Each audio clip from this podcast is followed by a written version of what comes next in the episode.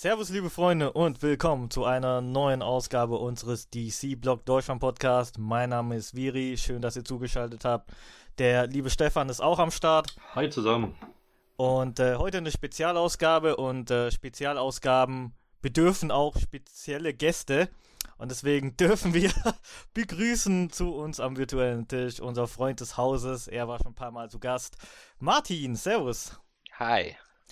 Genau, wir haben uns hier heute versammelt, äh, um, naja, ihr habt es wahrscheinlich schon im Titel entnommen, wir reden heute über Zack Snyders Justice League. Was gab es nicht für eine Historie, was gab es nicht für eine Wartezeit, bis dieser Film endlich draußen war und ähm, hierzulande zu sehen, seit dem 18.03. auf Sky und äh, wir haben ihn uns alle so früh wie möglich angeguckt. Ich glaube, Martin, du hast ihn, glaube ich, als erstes von uns gesehen, gleich am Tag, wo er rauskam, oder?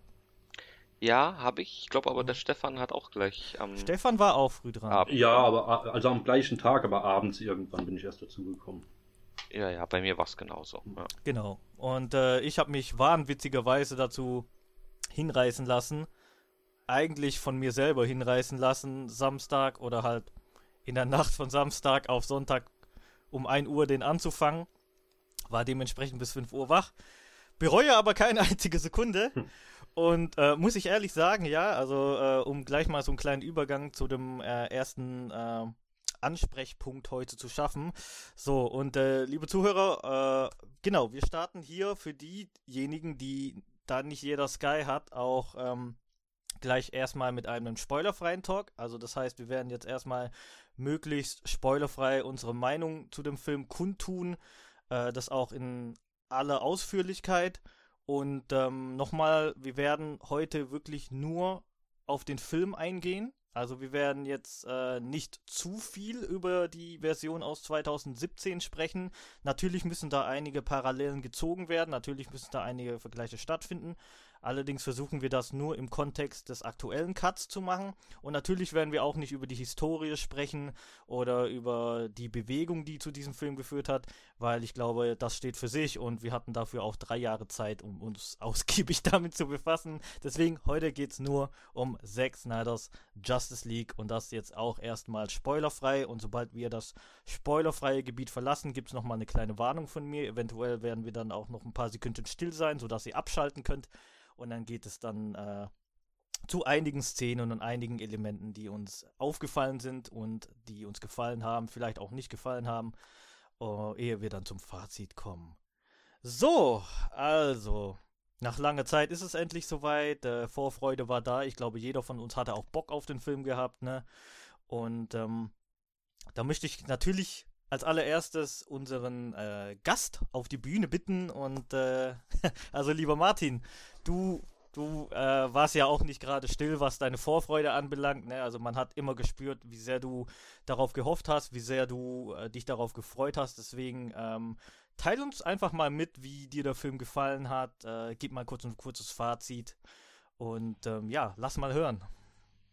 Ja, ja, es ist, wie du sagst, ich kann mich nicht erinnern, auf welchen Film ich mich so sehr, so sehr gefreut habe wie auf äh, Zack Snyder's Justice League, also wirklich jahrelang jetzt gewartet. Und ich habe ihn jetzt seit dem Start dreimal gesehen, weil ich beim ersten Mal so erschlagen war, nicht nur von halt, der Lauf. Du hast zwölf, zwölf Stunden denselben Film geguckt. Ja. Respekt. Äh, ich muss aber sagen, die ersten vier Stunden, an die erinnere ich mich kaum, weil die einfach echt so bombastisch waren und ich so erschlagen war von dem, was ich da gesehen und gehört habe, dass ich danach nur dachte, geil, aber ich muss das nochmal gucken, weil auch für den Podcast, ich wüsste gar nicht, was ich sagen soll.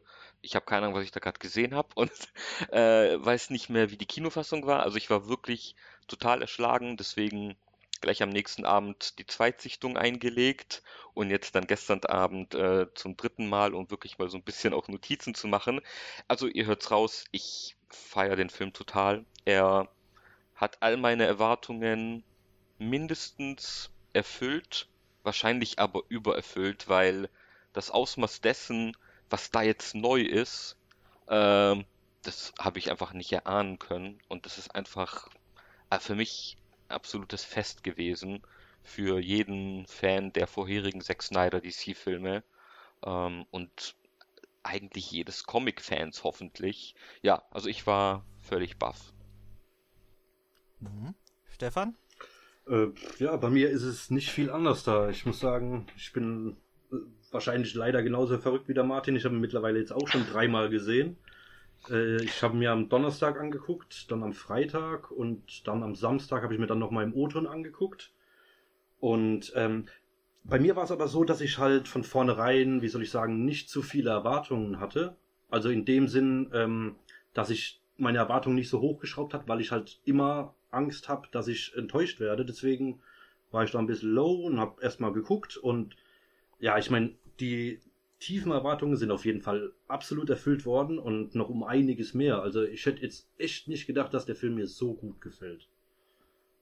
Ähm, okay. Ja. Und bei dir? Mhm. Bei dir, Viri? Ja, also ich habe äh, tatsächlich den Film zweimal geschaut. Also ich habe den, wie gesagt, einmal dann halt wirklich wahnwitzig zu spät eigentlich normalerweise für, für einen Filmabend angefangen, aber ähm, ich konnte nicht schlafen und war äh, irgendwie, ich habe so viel gelesen auch, also auch von dir, Martin, und so viele Berichte gesehen. Du gehst Instagram rein und nichts anderes mehr als Thema.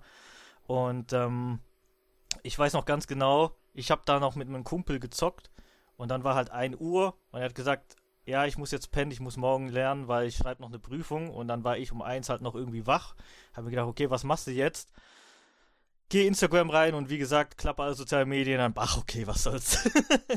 dann reingemacht. Und ich muss sagen, ähm, am Anfang war es schwierig. Also ich habe den Film schon sehr genossen. Ich habe äh, ich auch diese bombastischen Momente sehr sehr gefeiert. Ich habe auch äh, generell ähm, diese, diese Erzählung einfach, die einfach viel schlüssiger war und äh, die einfach wie aus einem Guss wirkte, im Gegensatz zu der 17er Fassung, habe ich schon sehr, sehr gefeiert. Aber ich war so ein bisschen unter Druck, also äh, äh, weil ähm, nicht, dass der Film schlecht war. Ich fand den Film auch großartig, so wie ihr, aber ich habe den beim ersten Mal schauen nicht so ganz genießen können, weil ich so unter Druck war, weil ich einfach gehofft habe, dass er gut wird. So. Ja. Ja. Weißt du, du warst einfach von Szene zu Szene, habe ich irgendwie habe ich irgendwie mitgefiebert und immer gehofft, hoffentlich kommt jetzt nichts, was mich ja. was, äh, was mich total ankackt oder so. Äh, und ähm, das ist halt häufig bei mir so, weil ich bin ja auch leidenschaftlicher Comic-Fan und Comic-Film-Fan wie ihr. Und dann kommen halt manchmal irgendwelche Filme von eurer Lieblingsfigur raus oder euren Lieblingsfiguren. Und da hofft ihr ja natürlich besonders, dass der Film gut ist. Und dann ist es halt manchmal so, dass ihr beim ersten Mal schauen erstmal so ein bisschen unter Druck seid. Und äh, heute habe ich ihn nochmal geschaut, heute Mittag. Ähm, so nach dem Frühstück habe ich nochmal angefangen und da konnte ich ihn nochmal vollends genießen. Muss aber sagen, dass, ähm, dass da der alte, äh, das äh, Ding, dieses, dieser alte Zack Snyder-Effekt so ein bisschen, den ich schon immer hatte bezüglich Zack Snyder. Also wie gesagt, ich bin großer Fan seiner Kunst, ich bin großer Fan seiner Filme, ich bin, ich bin mit 300 aufgewachsen äh, ich war zu der Zeit in der Schule und da hat jeder Junge auf dem Schulhof uh, geschrieben und die Mädels haben sich gedacht, okay, was geht mit denen ab? Weißt du so? Also ich, äh, von der Zeit komme ich und ähm, aber dazu später mehr. Also ähm, deswegen, ich, ich wollte euch nochmal fragen, wie, wie ihr das so beim, beim äh, wie gesagt, ihr habt ihn dreimal gesehen. Könnt ihr dann nochmal sagen, ob es Unterschiede gab beim äh, zwischen ersten Mal schauen, zweiten Mal schauen und dritten Mal schauen? Also bei dir, Martin, zum Beispiel? Ja, also das erste zum zweiten Mal auf jeden Fall, weil wie ja schon erwähnt, das erste Mal war halt echt so ein Niederprasseln auf einen und einfach nur, wie du auch, ähm, irgendwo unter Druck stehen, aber so froh sein, dass das Ganze einfach ankommt und äh, mich berührt und die Szenen, die mir wichtig waren, die mir in der Kinofassung gefehlt haben, plötzlich in dem Maße da waren, wie ich es eigentlich von schon immer wollte.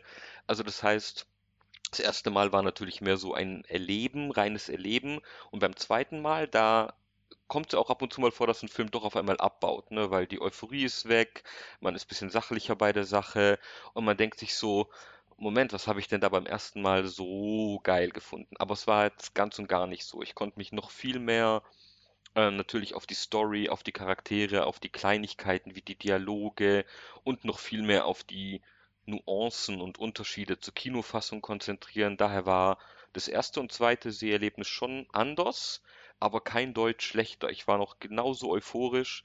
Ich habe mich keine Sekunde gelangweilt. Also die vier Stunden, die der Film ja fast geht, ich finde, die verfliegen wie im Nu, Ja, mhm. wozu, glaube ich, auch diese Kapitel so beitragen, genau, komischerweise. Das ist ein Schachzug, ja. Ja, gell? Also es, man, es war ja auch äh, kurz äh, die Idee da, das als Miniserie aufzuziehen oder wie. Und jetzt ist es ein Film, aber die Kapitel sind trotzdem so geil unterteilt, dass es einfach ein geiles Pacing hat, das ganze Ding. Und du kriegst, kommst nie in einen Moment, wo du dich langweilst.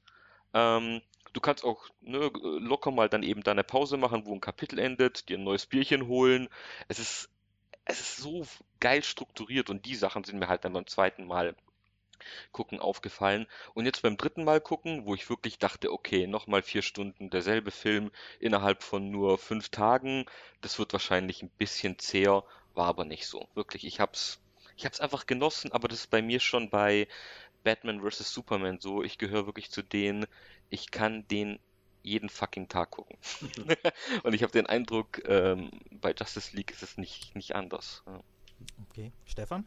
Ähm, ja, bei mir war es so, dass ich beim ersten Mal gucken noch extrem kritisch, also einerseits kritisch, andererseits, wie du schon sagtest, so dieses, man hat jetzt so lange auf den Film gewartet und hofft halt einfach so, dass er gut ist. Ich war wirklich so die meiste Zeit da gesessen, so bitte sei gut, bitte, bitte, bitte sei gut. Und war aber dann, wie gesagt, beim ersten Mal schauen viel kritischer bei einigen Szenen.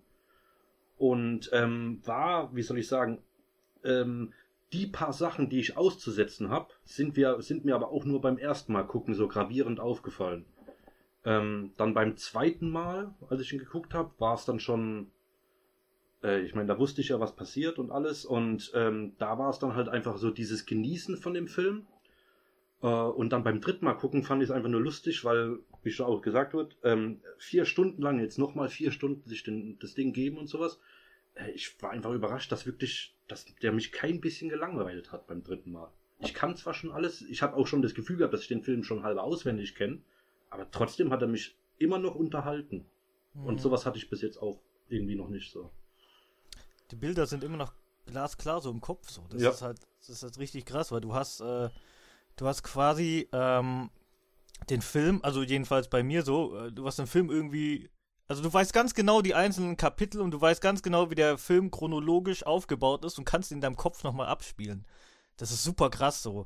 Also ich könnte dir, ich könnte dir jetzt äh, zum Beispiel auch äh, sofort sagen, ich könnte dir den Film von, vom, vom Anfang bis zum Ende durcherzählen, ohne irgendwie, irgendwie was auszulassen und hab dann dabei die ganzen Bilder im Kopf. Das ist super krass so bei mir.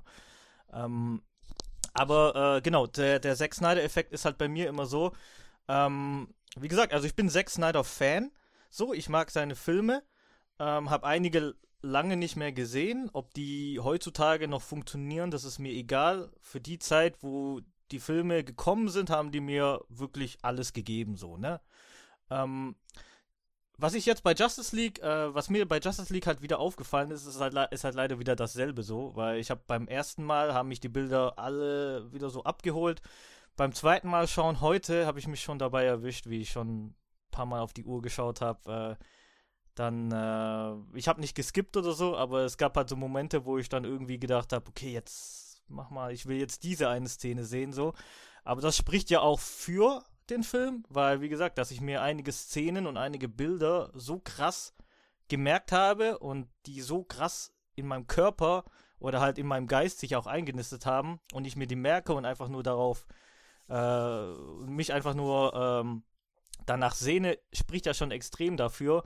Aber das ist, äh, das ist halt bei mir halt schon öfters der Fall gewesen, dass ich halt bei Zack Snyder Filme halt eher so die Bilder halt schauen möchte und dann, und dann schaue ich die Filme immer und hoffe dann, dass die Bilder bald kommen, so. Aber das heißt nicht, dass der Film, dass der Film jetzt auch schlechter geworden ist. Also das ist das größte Kompliment, was du zu einem Film oder was ein Film bei mir auslösen kann, wenn ich den nochmal gucken will, wegen irgendwelchen Bildern. Es gibt viele Filme, die gucke ich mir an, weil äh, ich, ich, ich bin manchmal auch super schnell abgelenkt. So, ich, es gibt Filme, die schaue ich mir an und nach zwölf Minuten, nachdem die aus sind, habe ich die vergessen, selbst wenn es gute Filme sind. So. Also ich bin da ein bisschen komisch. Ähm, deswegen der erhabene Filmkritiker, äh, für, den, für die bin ich wahrscheinlich der allergrößte Albtraum. Aber so, so tickt halt, so tickt halt leider mein, mein Kopf. Aber wir können jetzt äh, nochmal erstmal nochmal ein bisschen spoilerfrei darauf eingehen, ähm, ob es da, also was, was eurer Meinung nach so die gravierendsten Unterschiede waren. Also was so ganz grob erstmal gesagt, so die Unterschiede äh, waren, die euch aufgefallen sind und vor allem die, die, die, die, die es ausgemacht haben und die diesen Cut um ein Vielfaches besser gemacht haben als die ursprüngliche Version. Martin? Klar, das erste ist die Laufzeit, ne, das ist das äh, Offensichtliche was bedeutet, dass wir einfach dem ganzen viel, Film viel mehr Raum zum Atmen geben, weil die Story ist ja im Grunde dieselbe. Das heißt, wer den Justice League Kinocut kennt, weiß grob, was jetzt auch bei äh, Zack Snyders Version passiert, aber es passiert halt in der doppelten Laufzeit ähm, und eben mit Szenen, die wir noch nicht gesehen haben. Das heißt, der Film macht eine Sache sehr gut, finde ich, und zwar das, was man eben dem DC äh, Extended Universe vorwirft, dass er zu schnell diesen Justice League-Film quasi, ähm, ja, dass sie den zu früh rausgebracht haben, ohne den Charakteren vorher Solofilme zu geben. Und ich finde, dieser Cut macht vieles davon wieder gut, weil er lässt die Charaktere, die jetzt neu sind, den gibt er jetzt eine Origin oder zumindest eine Backstory und Charakter. Ne? Also der Film hat einfach den Raum, dass sich das alles langsam entfalten kann. Die ersten zwei Stunden sind ja fast Einführung.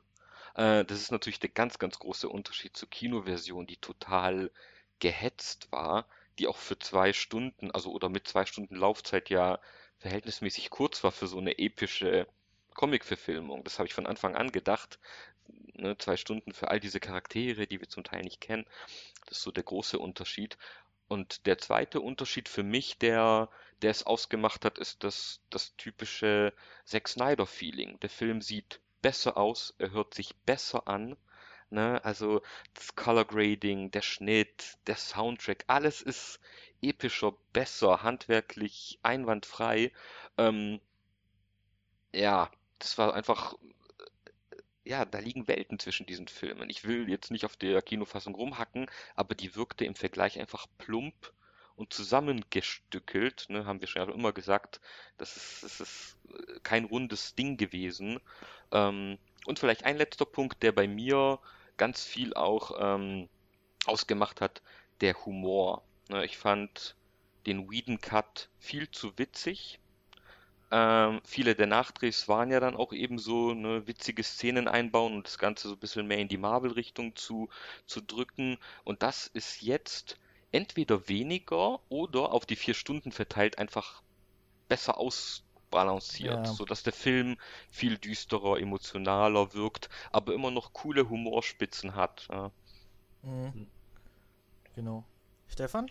Ähm, was mir bei dem Film besonders gefallen hat, was er richtig gut gemacht hat, war einfach ähm, dem Antagonisten ein bisschen eine Backstory zu geben. Absolut. Und ähm, nicht nur, dass jetzt Steppenwolf halt quasi der nur der Antagonist ist, sondern halt. Vor allem, äh, sorry, ja, äh, vor allem sieht er auch viel besser ja, aus. Muss so, ich echt ja, sagen. Das, das, ist halt das Ding so. Also klar gab es halt so die Memes so von wegen Meerschweinchen, hm. aber jetzt gerade im Bewegbild oder so sah das überragend ja, aus. Teilweise. Definitiv.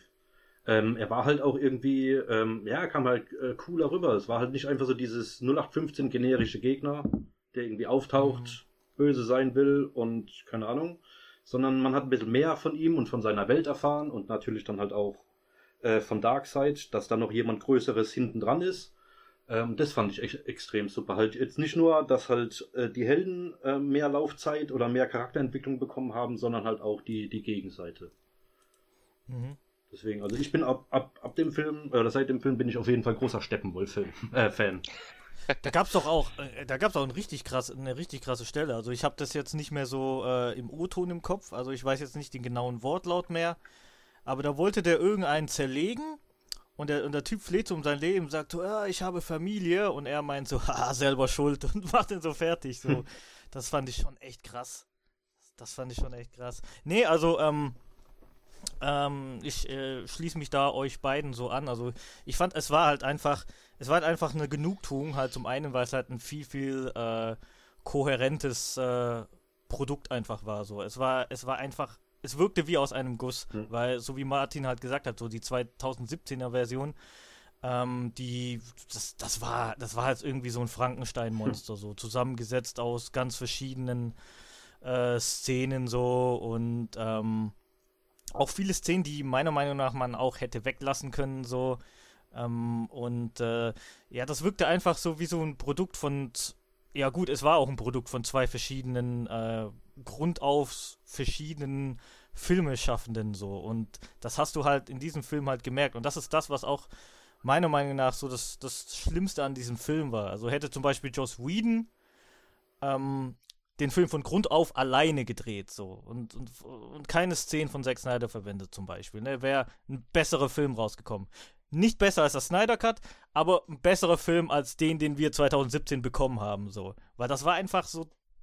Da prasselten halt irgendwie zwei Welten aufeinander, die nicht so wirklich zueinander gepasst haben. Und allein das alles jetzt wie aus einem Guss wirkte, wie ein vollkommenes Produkt das war das Allerwichtigste an dem Film, für mich persönlich so, weil ähm, du hattest nichts, was dich rausgerissen hat. Alles war konstant, alles war auf einer Wellenlinie, alles war durchdacht, alles war durchgeplant und für mich persönlich auf jeden Fall so das äh, allerstärkste oder der größte Unterschied und das, der stärkste Unterschied zum ersten Film.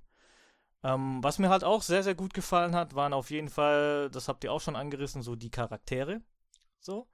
Ne? Also man, ähm, man hat jetzt zum Beispiel auch äh, die Einführung von Flash, äh, die äh, Einführung von Cyborg. Und ähm, gerade Cyborg hat so, so viel mehr Tiefe bekommen als, äh, als im ersten Cut so, ne? Und da waren halt wirklich, es waren nicht große Szenen dabei, aber da waren viele kleine Szenen dabei, die halt diesen Charakter einfach viel glaubhafter gemacht haben und die den, die den Charakter halt so viel Tiefe äh, verliehen haben. Und bei Flash war das genauso, ne? Also du hast ja im, im zweiten, gerade im zweiten Akt hast du so starke Momente von dem, während der halt im ersten Cut halt so eher der, ja, der unselbstbewusste Rookie halt war, der halt, äh, ja, sehr verunsichert ist und dann halt deswegen seine Witze macht. Und du hattest halt wirklich unfassbar heldenhafte, starke Momente jetzt wiederum in diesem Teil. Und ähm, meiner Meinung nach halt gerade für Cyborg und für Flash halt eine äh, ne, absolute Bereicherung auf jeden ja. Fall. Und ähm, ja, wirklich ganz, ganz stark gelöst. Und auch viele, viele andere Schlüsselszenen, so, die, die ähm, mir im ersten Teil, die mir sogar im ersten Teil schon gefallen haben, aber hier einfach besser sind. Es wirkt einfach alles besser irgendwie ja. so. Das ist, äh, das muss man halt einfach mal so sagen. So. Ja. Also äh, viele Szenen, die, die es halt schon damals gab, wirkten halt einfach irgendwie passender einfach, einfach viel besser erzählt, einfach viel besser inszeniert. Und ähm, warum das so ist, das erfahrt ihr im kommenden Spoiler Talk, meine lieben Zuhörer. Weil äh, wir müssen das spoilerfreie Gebiet leider verlassen. Ähm, ihr braucht euch aber keine Sorgen machen, weil wie der Martin schon gesagt hat, so arg viel gespoilert werden könnt ihr nicht, wenn ihr schon die 2017er Version gesehen habt, storytechnisch zumindest. Sondern es geht halt eher darum, so die ähm, neuen oder die äh, additionalen Szenen halt nochmal auseinanderzunehmen und dann halt zu gucken, wo halt da wirklich im Detail auch die Unterschiede liegen. Deswegen bleibt dran oder tut es nicht, falls ihr wirklich ganz unvoreingenommen an den Film rangehen wollt.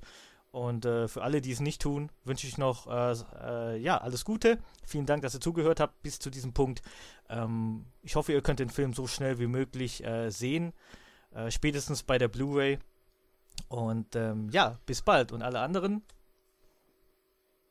Jetzt beginnt der Spoiler-Talk. Hm. So, Jetzt können wir mal darüber reden, über einzelne Szenen. Also wir können einzelne Szenen nehmen, wir können einzelne Sequenzen nehmen, wir können auf die Charaktere so ein bisschen mehr eingehen und dann auch sagen, was, äh, ja, was bei euch so zum Beispiel am meisten hängen geblieben ist und äh, welche Szenen, Sequenzen etc. ja, so einen richtig großen Unterschied gemacht haben auch zu der ersten Fassung. Und äh, da der Martin schon gesagt hat, dass er sich Notizen gemacht hat, muss er dann jetzt auch seine Hausaufgabe vortragen. So, let's go. Äh, let's, let's, go. go. Nee, let's also go. ich glaube, Notizen gemacht haben wir uns alle. Aber ähm, es gibt für mich eine Szene, die extrem heraussticht, was die filmtechnischen Unterschiede angeht. Und das ist die Einführung von Wonder Woman relativ am Anfang, als sie eben in diese Bank. Äh, ist es eine Bank? Äh, das ist eine Bank, ja. Ja, gell, oder auf jeden Fall so ein, ähm, ja, whatever, Gebäude, wo eben diese Geiselnahme stattfindet. Diese Szene, wenn man sich die eins zu eins mal nimmt und die Kinofassung mit dem Snyder Cut vergleicht, was da Kleinigkeiten ausmachen und was man aus einem Rohmaterial, was ja beiden Regisseuren gleichermaßen vorlag, für unterschiedliche Filme am Ende draus machen kann, das ist wirklich, das gehört eigentlich ähm, auf die Filmakademie als Paradebeispiel dafür, wie Filme machen funktioniert. Also vom, von der Musik, vom, vom Pacing, vom, vom Schnitt, äh, von wann setze ich wie eine Zeitlupe. Diese Szene zeigt für mich den allergrößten Unterschied der beiden Filmemacher und auch der, ja, von dem Feel des Films einfach. Ja, während bei Whedon diese Szene super schnell, obwohl mehr Zeitlupe drin vorkommt, trotzdem viel, viel schneller abläuft und alles so auf auf so eine billige Haut drauf Action irgendwie geschnitten, äh, ohne Emotion, ohne wirkliche Beweggründe der,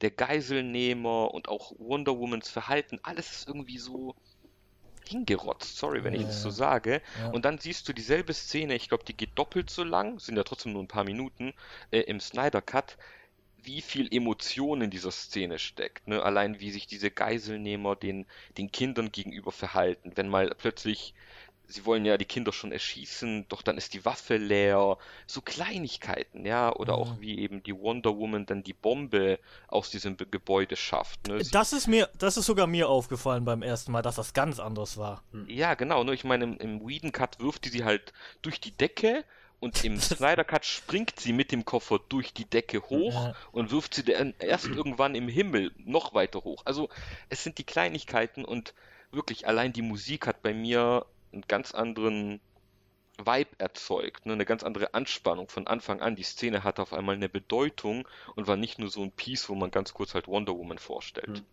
Das war so die, die eine Szene, die mir sofort aufgefallen ist.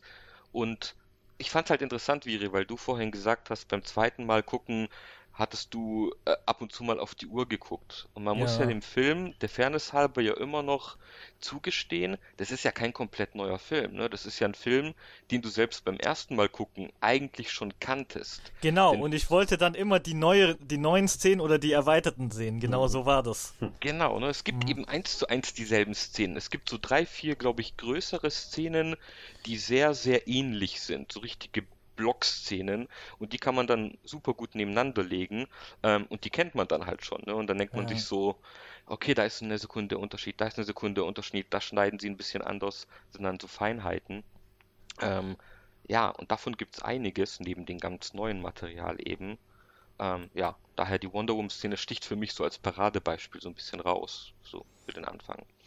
Ja, ja, Gehe ich auf jeden Fall mit, war auf jeden Fall eine der Szenen, die äh, richtig großen Unterschied gemacht haben. Ja. Wir können noch weitere deine Notizen abhandeln. Ähm, aber Stefan, was äh, hast du da noch in deinem äh, in deinen Notizen? Einiges. Ähm, ja, aber wenn wir jetzt so sind, was welche Szene mir so am meisten hängen geblieben ist, ähm, ja, da gibt es zwei. Einmal die Einführungsszene von Cyborg oder die Einführungssequenz von Cyborg, sage ich jetzt mal. die war stark, ja. Die jetzt auch endet, die dann dem Charakter richtig gerecht wird. Weil, wenn man sich überlegt, Cyborg ist wirklich, ist einer der mächtigsten Helden auf der Erde im DC-Universum, ist ja nicht umsonst ein Mitglied der Justice League. Und jetzt gerade beim Whedon Cut war es halt wirklich da, sind er und Flash ja wirklich so nur zu so Nebendarstellern degradiert worden. Und allein mit, mit der Vorstellung, die er da hatte, äh, was, was, er, was ihm eigentlich alles möglich ist, äh, fand ich, war super umgesetzt, war, äh, war schön anzusehen. Und dann auch die Sequenz, wie er, wie er dieser, dieser Bedienung da das Geld überweist. Ähm, was hat denn das, das, das gezeigt hat irgendwie, dass er wirklich halt ein guter, guter Kerl ist, dass er halt ein Held ist. Hat mir persönlich sehr gefallen. Und ähm, was meine Lieblingsszene irgendwie des ganzen Films ist, aber was daran liegt, ich bin so eine, ich bin leicht beeinflussbar. Wenn coole Musik dabei ist, dann hat mich die Szene meistens schon gewonnen. Und da ist halt einfach die Szene von Flash, wie er äh, Iris rettet, äh, mit äh, Song to the Siren von, äh, ich weiß die Band gerade nicht mehr. Äh, super schönes Lied, super schöne Zeitlupensequenz mit dem schönen Gag noch dabei und äh, generell auch die Szene davor, wie er sich da in, äh, bei, diesen, äh, bei dieser Tierhandlung bewirbt und alles. Ähm, ja, auch einfach perfekte Einführungsszene für den Charakter. Das Lustige ist halt nur, ich habe mich nur die ganze, also beim ersten Mal schauen natürlich, so, ich finde die Szene auch grandios oder so, auch, äh, auch visuell fand ich die ganz, mhm. ganz groß. Aber was ich mich die ganze Zeit, oder was ich ein bisschen komisch fand, war so, ey Bro, der rettet erst, der, oder der nimmt sich erst einen Hotdog, bevor er die Frau rettet. ich denke mir so, geiler Typ. Ja, so, auf jeden Fall. Ich fand, ja. ich fand es ja auch so, als man dann einen Schnitt sieht, wie er sich dann das Würstchen so in die, in die Tasche packt, so sein Grinsen dabei fand ich halt auch geil, mhm. weil ihm ganz genau klar ist, was er da gerade macht. So. Von wegen erstmal ja. das Würstchen abstecken, dann die Weißt Frau. du, das ist halt so, so eine Szene, wo gezeigt wurde, weil er es kann. Ja, genau. Weißt genau. Du, er, er, er, er kann es halt. Er, hat, er, er, hat, kann. er hat die Zeit dazu. Er hat die Zeit dazu. Er kann sich einen fucking Hotdog nehmen, den einstecken und eine Frau retten. So, das ist halt so, so eine Szene, was halt so ein bisschen auch so auf lustige Art und Weise so demonstriert, was der eigentlich kann. Mhm, so. Genau. Ähm, fand ich auch sehr, sehr gut, ja. ja. Ist euch, ähm, wenn ich kurz, äh, ist euch bei, bei der Szene das, ähm, das Easter Egg aufgefallen? Mir sind einige Easter Eggs aufgefallen, aber. Ähm, bei der Szene, der, der LKW, der, LKW, der das Auto stimmt, rammt, stimmt. Ähm, auf dem steht Gardner Fox drauf. Oder, also ja, aber mit einem komischen Semikolon oder sowas. Ähm, mhm. Aber wie gesagt, Gardner Fox war ja der Erfinder vom zweiten Flash. Oh. Von Barry schon, ne? Ich glaube von Barry. Oh, von Barry schon. Schande auf mein Haupt. Äh, ich weiß es gerade nicht, aber ähm, ja. Aber auf jeden Fall, das fand ich lustig, dass da Gardner Fox noch gewürdigt wurde. Der, der hat, glaube ich, Barry schon erfunden. Also ich glaube nicht, dass der Ding, okay. dass der Ding erfunden hat den, den ersten Flash. Wie gesagt, ähm, bin mir jetzt auch nicht sicher. Aber ja, wie ja. gesagt, das ist definitiv so meine Ja, aber es würde halt passen, so. Hm. Aber ja, klar, klar. Also ja, ja, also bei mir, bei mir waren das halt auch, äh, wie gesagt, so die, die generell so die erweiterten Szenen. Also alleine so halt, ähm, als die äh, Mutterboxen halt so ein bisschen äh, so aktiviert werden und die ganzen Amazonen halt dastehen und generell so die Amazon-Szene, wo Steppenwolf halt so kommt. Mhm. Ähm, und die richtig platt macht und wie lang diese Szene eigentlich geht, mhm. das hat mich richtig überrascht. Also die war, die war monster-episch so. Das, das hätte auch ein Finale sein können von irgendeinem Schwert- und Sandalenfilm so. Mhm. Alleine schon die Szene so.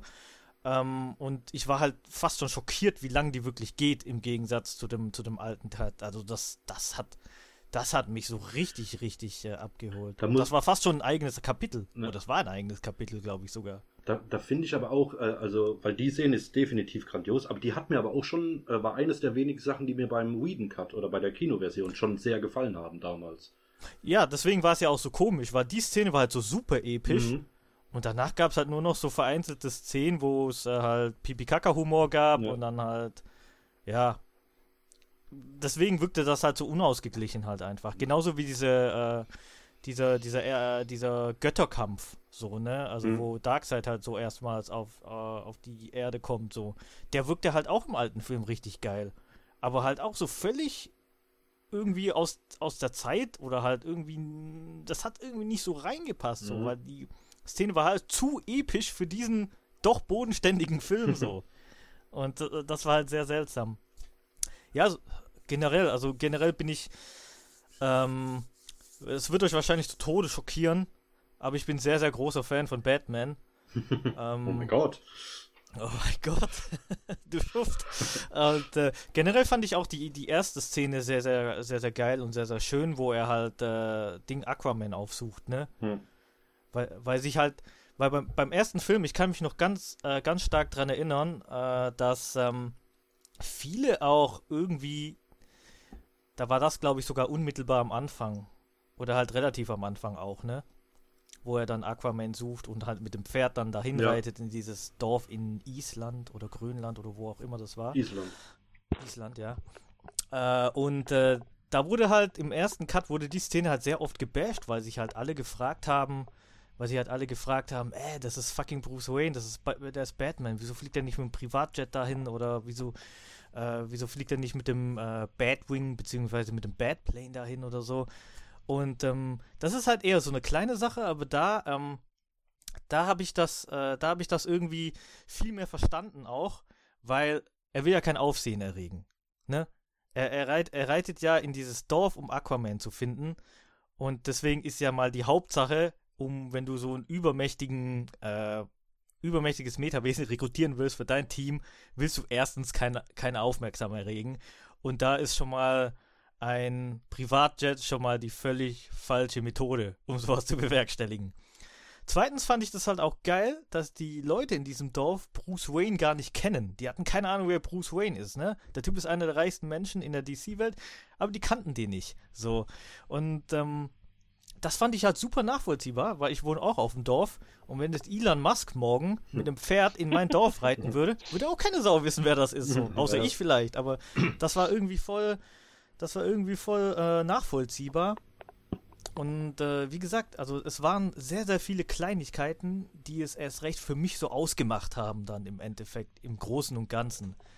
Und äh, ja, weiteres folgt noch, aber ich möchte noch Martin seinen, seinen Notizen noch die Chance lassen, laut ja, zu werden. Ich würd, ja, ich würde gern eigentlich zu den Sachen was sagen, zu denen ihr gerade was gesagt habt, weil gerade wie du meintest, es sind oftmals nur kleine Sätze oder Kleinigkeiten, Min Miniszenen, die weggelassen wurden in der Kinofassung, die mhm. jetzt dem Ganzen Sinn geben. Ne? Es ist ja nicht nur so, dass Bruce Wayne da kein Aufsehen erregen wollte. Es wird ja auch gesagt, dass da ein Sturm tobt und da können gar keine Flugzeuge landen. Genau, im, ja, genau. Im Wasser sind Eisberge, da können keine Schiffe seit Wochen oder Monaten anlegen.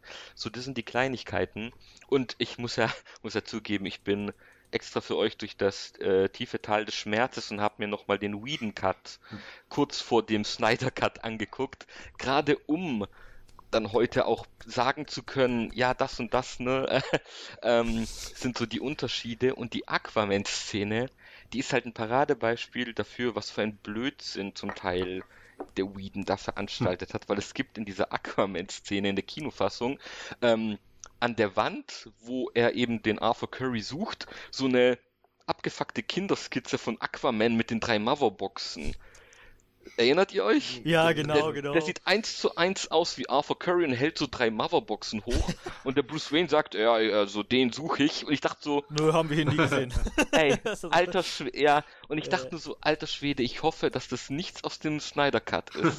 und war es dann auch nicht. Das hat ne? ja fast schon was Looney Tunes-mäßiges, ne?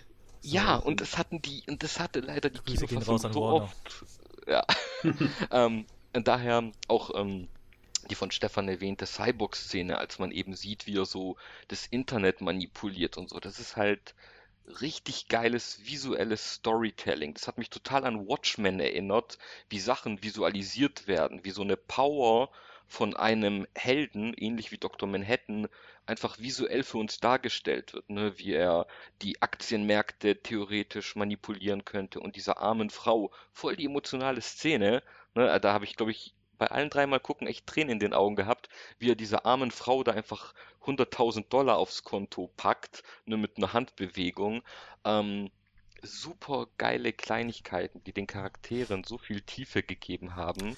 Mhm. Und gerade Flash, den habe ich in der Kinofassung echt gehasst. Ne? Das ist so ein. Der war schon Kast ey, nervig, so ey. anstrengend. Jeder Satz aus seinem Mund, jeder Satz war ein Witz. Und interessanterweise, im Snyder Cut macht er ganz viele der Witze auch. Ne? Witze, die er in der Kinofassung gemacht hat, wo ich die Augen verdreht habe, die funktionieren jetzt aber in dem neuen Kontext mit der neuen Rahmenhandlung und der Luft, die dieser Charakter zum Atmen hat, fällt es nicht mehr so auf, dass der nur ein Sprücheklopfer ist, weil er dann auch mal wieder was Deepes sagen darf, ne? Mhm. Und auch mal Emotionen zeigen.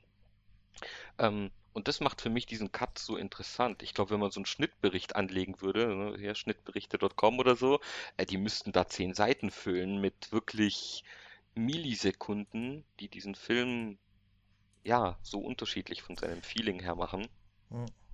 Ähm, ja, ich, allein Krass, dafür ja. lohnt es sich, den mehrmals zu gucken, um eben diese Momente genießen zu können, finde ich. Ja, ja äh, also äh, bei, bei der Cyborg-Sache, da gehe ich halt auch 100% mit. Also da kann ich, da tue ich auch unseren Gruppenchef, den Chris, mal so ein bisschen zitieren, weil Cyborg ist ja auch über die Jahrzehnte, ähm, wenn du bedenkst, dass wir soziale Medien haben, dass wir irgendwelche Kryptowährungen haben oder so, auch viel wichtiger geworden, so, ne? Weil früher war er ja nur der, der Halb, der Halbroboter, der irgendwie dabei war und mal coole Sachen machen konnte, Raketen schießen oder so. Aber wenn du dir bedenkst, was wir heutzutage für eine Zeit haben, ne, mit ähm, der ganzen sozialen Vernetzung und alles digitalisiert oder so, und ähm, da ist er halt wirklich su super wichtig geworden, so. Und das hast du halt in dieser kleinen Szene halt auch gesehen, so mit dieser Überweisung. So, das, das hat so einen ganz, ganz kleinen Wink gehabt, wie stark er eigentlich sein kann und wie wichtig er eigentlich auch ist. Mhm. Heutzutage, vor allem in diesem Rahmen der heutigen Zeit so. Ganz, mhm. ganz stark, ja. Ja, ja. Was mhm. auch, was der Vater zu ihm sagt, ne? Die Herausforderung für dich ist nicht, was du alles tun kannst, sondern was du alles lassen musst jetzt, ne? ja. ne? Weil er kann natürlich die Welt in den Abgrund stürzen. Der kann alle Atomraketen dieser Welt zünden auf einmal oder sie alle ins Weltall blasen. Ne? Also er hat ja die ultimative Macht. Ja. Ja, vor allem, wenn du dir auch überlegst, dass, es, äh, dass das den auch total belasten muss, wenn, weil es gibt ja viele Szenen oder es gibt ja viele Filme mit Telepathen oder Menschen, die Gedankengänge halt äh, hören und lesen können, die dann halt so voll durchdrehen, weil die die ganzen Stimmen halt von den verschiedenen Menschen hören. Und bei ihm muss es ja noch schlimmer sein weil er muss die ganze Zeit Facebook-Kommentare lesen schon, in seinem genau. Kopf. Von jedem Menschen auf der Welt. Und guck doch, was Facebook mit uns macht nach 15 Minuten, wenn wir da mal reingucken. Und er muss es sich die ganze Zeit reinziehen und kann das nicht abschalten. Aber halt, wie gesagt, es war zwar gerade überspitzt formuliert, aber wenn du überlegst, was da auch für eine Verantwortung mitschwingt, aber auch so für eine Last, war das halt so für die Momente, die Cyborg hatte, in dem Film wirklich sehr, sehr wichtig und sehr, sehr essentiell auch. Und ähm, zu Flash auch, äh, sorry Stefan, zu Flash muss ich das auch sagen. Also gerade die, gerade die, ähm, gerade die Momente, die er am Anfang mit seinem Vater hatte, die waren zwar kurz, aber die waren viel, viel emotionaler und viel, viel mächtiger als halt damals im ersten Cut, wo er dann diesen Verbrecher da anmalt oder sowas. Weißt du, das wurde dann halt sofort zunichte gemacht, so. Und äh, da, da war das halt viel, viel glaubwürdiger halt einfach so der Umgang mit seinem Vater. Schade, dass er nicht zurückkommt bei, zum Flash-Film, also Billy, Billy Croder, Dr. Manhattan, Grüße gehen raus, bester Mann. Ähm, ja, aber das war, das war wirklich toll und wie er dann halt zum Schluss dann halt auch gezeigt hat, dass er sich dann äh, zusammenreißen kann und nicht immer seinem Vater hinterher trauert, sondern gezeigt hat, ey, ich habe jetzt hier diesen Job, ne? Das war, das war so toll. Und ja, Stefan, dich habe ich schon unterbrochen, also let's go. Nee, schon okay. Ich wollte einfach nur noch kurz zu Cyborg sagen. Ähm, da bei der Sequenz, oder ist es die gleiche Sequenz? Ich weiß jetzt gerade gar nicht mehr. Ähm, was ich richtig cool fand, ähm, was den, äh, wie sie den Charakter, äh, Charakter so skizziert haben oder gezeigt haben, war schon bevor, äh, bevor er zu Cyborg wurde, ähm, als er den Autounfall mit seiner Mutter hat. Da sieht man kurz, wie er dann wie er in dem Moment den, also sofort den Arm ausstreckt, um quasi so seine Mutter zu schützen. Weißt du, instinktiv. Und das fand ich halt einfach. Das mit der, und dann die, die Szene mit, äh, wie er dieser Frau hilft, ist einfach so dieses, dass dir halt wirklich so glaub, glaubhaft rübergebracht wird, dass, dass, das, dass, der, dass der Junge wirklich ein Held ist. Dass er, dass er halt ohne nachzudenken rein instinktiv handelt, äh, um, um jemanden zu schützen. Und ja, wie gesagt, also wie gesagt, diese, diese Kleinigkeiten, die es halt ausmachen. Das mit dem Arm, das ist mir auch erst beim zweiten Mal aufgefallen. Ähm, ja, aber fand ich irgendwie, keine Ahnung, ich weiß nicht warum, aber ich fand es super einfach. Dass, dass man allein schon auf die Idee kommt, so. Dass er das macht. Ja. Generell, generell weißt du ja auch, dass halt äh, gerade Flash, auch wenn das jetzt ein bisschen komisch klingt, aber gerade Flash und Cyborg sind ja die beiden Figuren in der ganzen Konstellation, die am frischesten traumatisiert wurden. Hm. So, ne? Das sind die am jüngsten, so das ist so Aufnahmeritus für Justice League. Jeder muss traumatisiert sein. genau. So, so. You need so, daddy ist, halt, ist, ist, halt einfach so, weißt du? Ich meine, äh, jeder muss entweder, äh, jeder muss entweder, ähm, keine Ahnung, äh, ja, irgendwas durchlebt haben, was ihn zutiefst traumatisiert hat. Und bei denen ist es halt am frischesten. Weil du hast halt, wie gesagt, Flash, der noch relativ jung ist und ich glaube halt, der Vorfall mit seiner Mutter ist nicht lange her. Sein Vater ist auch noch nicht so lange im Knast auch. Und dann hast du halt auch Cyborg, weißt der, bei dem das ja auch am frischesten sozusagen passiert ist, ne? Und, ähm, und genau die beiden haben halt, haben halt äh, dadurch auch so quasi für das Publikum so eine Identifikationsfigur halt geschaffen, weil die halt so die neuen Einheit einfach sind. Ne? Du hast halt diese drei epischen Helden. So Superman ist ein weltweites Phänomen, Wonder Woman ist äh, über die Jahrhunderte schon aktiv und äh, Batman macht halt schon 20 Jahre sein Ding in Gotham und dann hast du halt diese beiden Rookies und und ich fand's so toll, weil ich habe das echt gedacht, so dass es nur so ein Auswuchs von äh, der 2017er Fassung war. Aber diese Grabszene mit den beiden ist einfach herrlich und die ist sogar noch geiler, Und die fand ich sogar schon im ersten Cut richtig geil, Alter. Diese Grabszene, wo die beiden sich halt so verbrüdern so ein bisschen und dann halt Superman sein Grab so ausheben nebenher. Fand ich herrlich, ja. so, weil ich stehe auf so Momente halt hm. einfach. Auf so Bro-Momente. Ähm, ja, also äh, ich springe noch ein bisschen weiter, aber wir, wir können das auch unchronologisch halten. Also es ist egal, ob wir weite Szenen behandeln oder ob wir halt frühere Szenen behandeln. Aber ich fand jetzt zum Beispiel die Szenen sehr, sehr schön, wo äh, das waren sogar zwei oder so, oder sogar drei, mit, mit Lois Lane halt einfach, mit ihrer Trauer. Die fand ich emotional sehr stark. Und dann halt einfach dieser, sorry, also ich habe da, ich habe da diesen, äh, habe da typisches äh, äh, Adlerauge, was sowas angeht.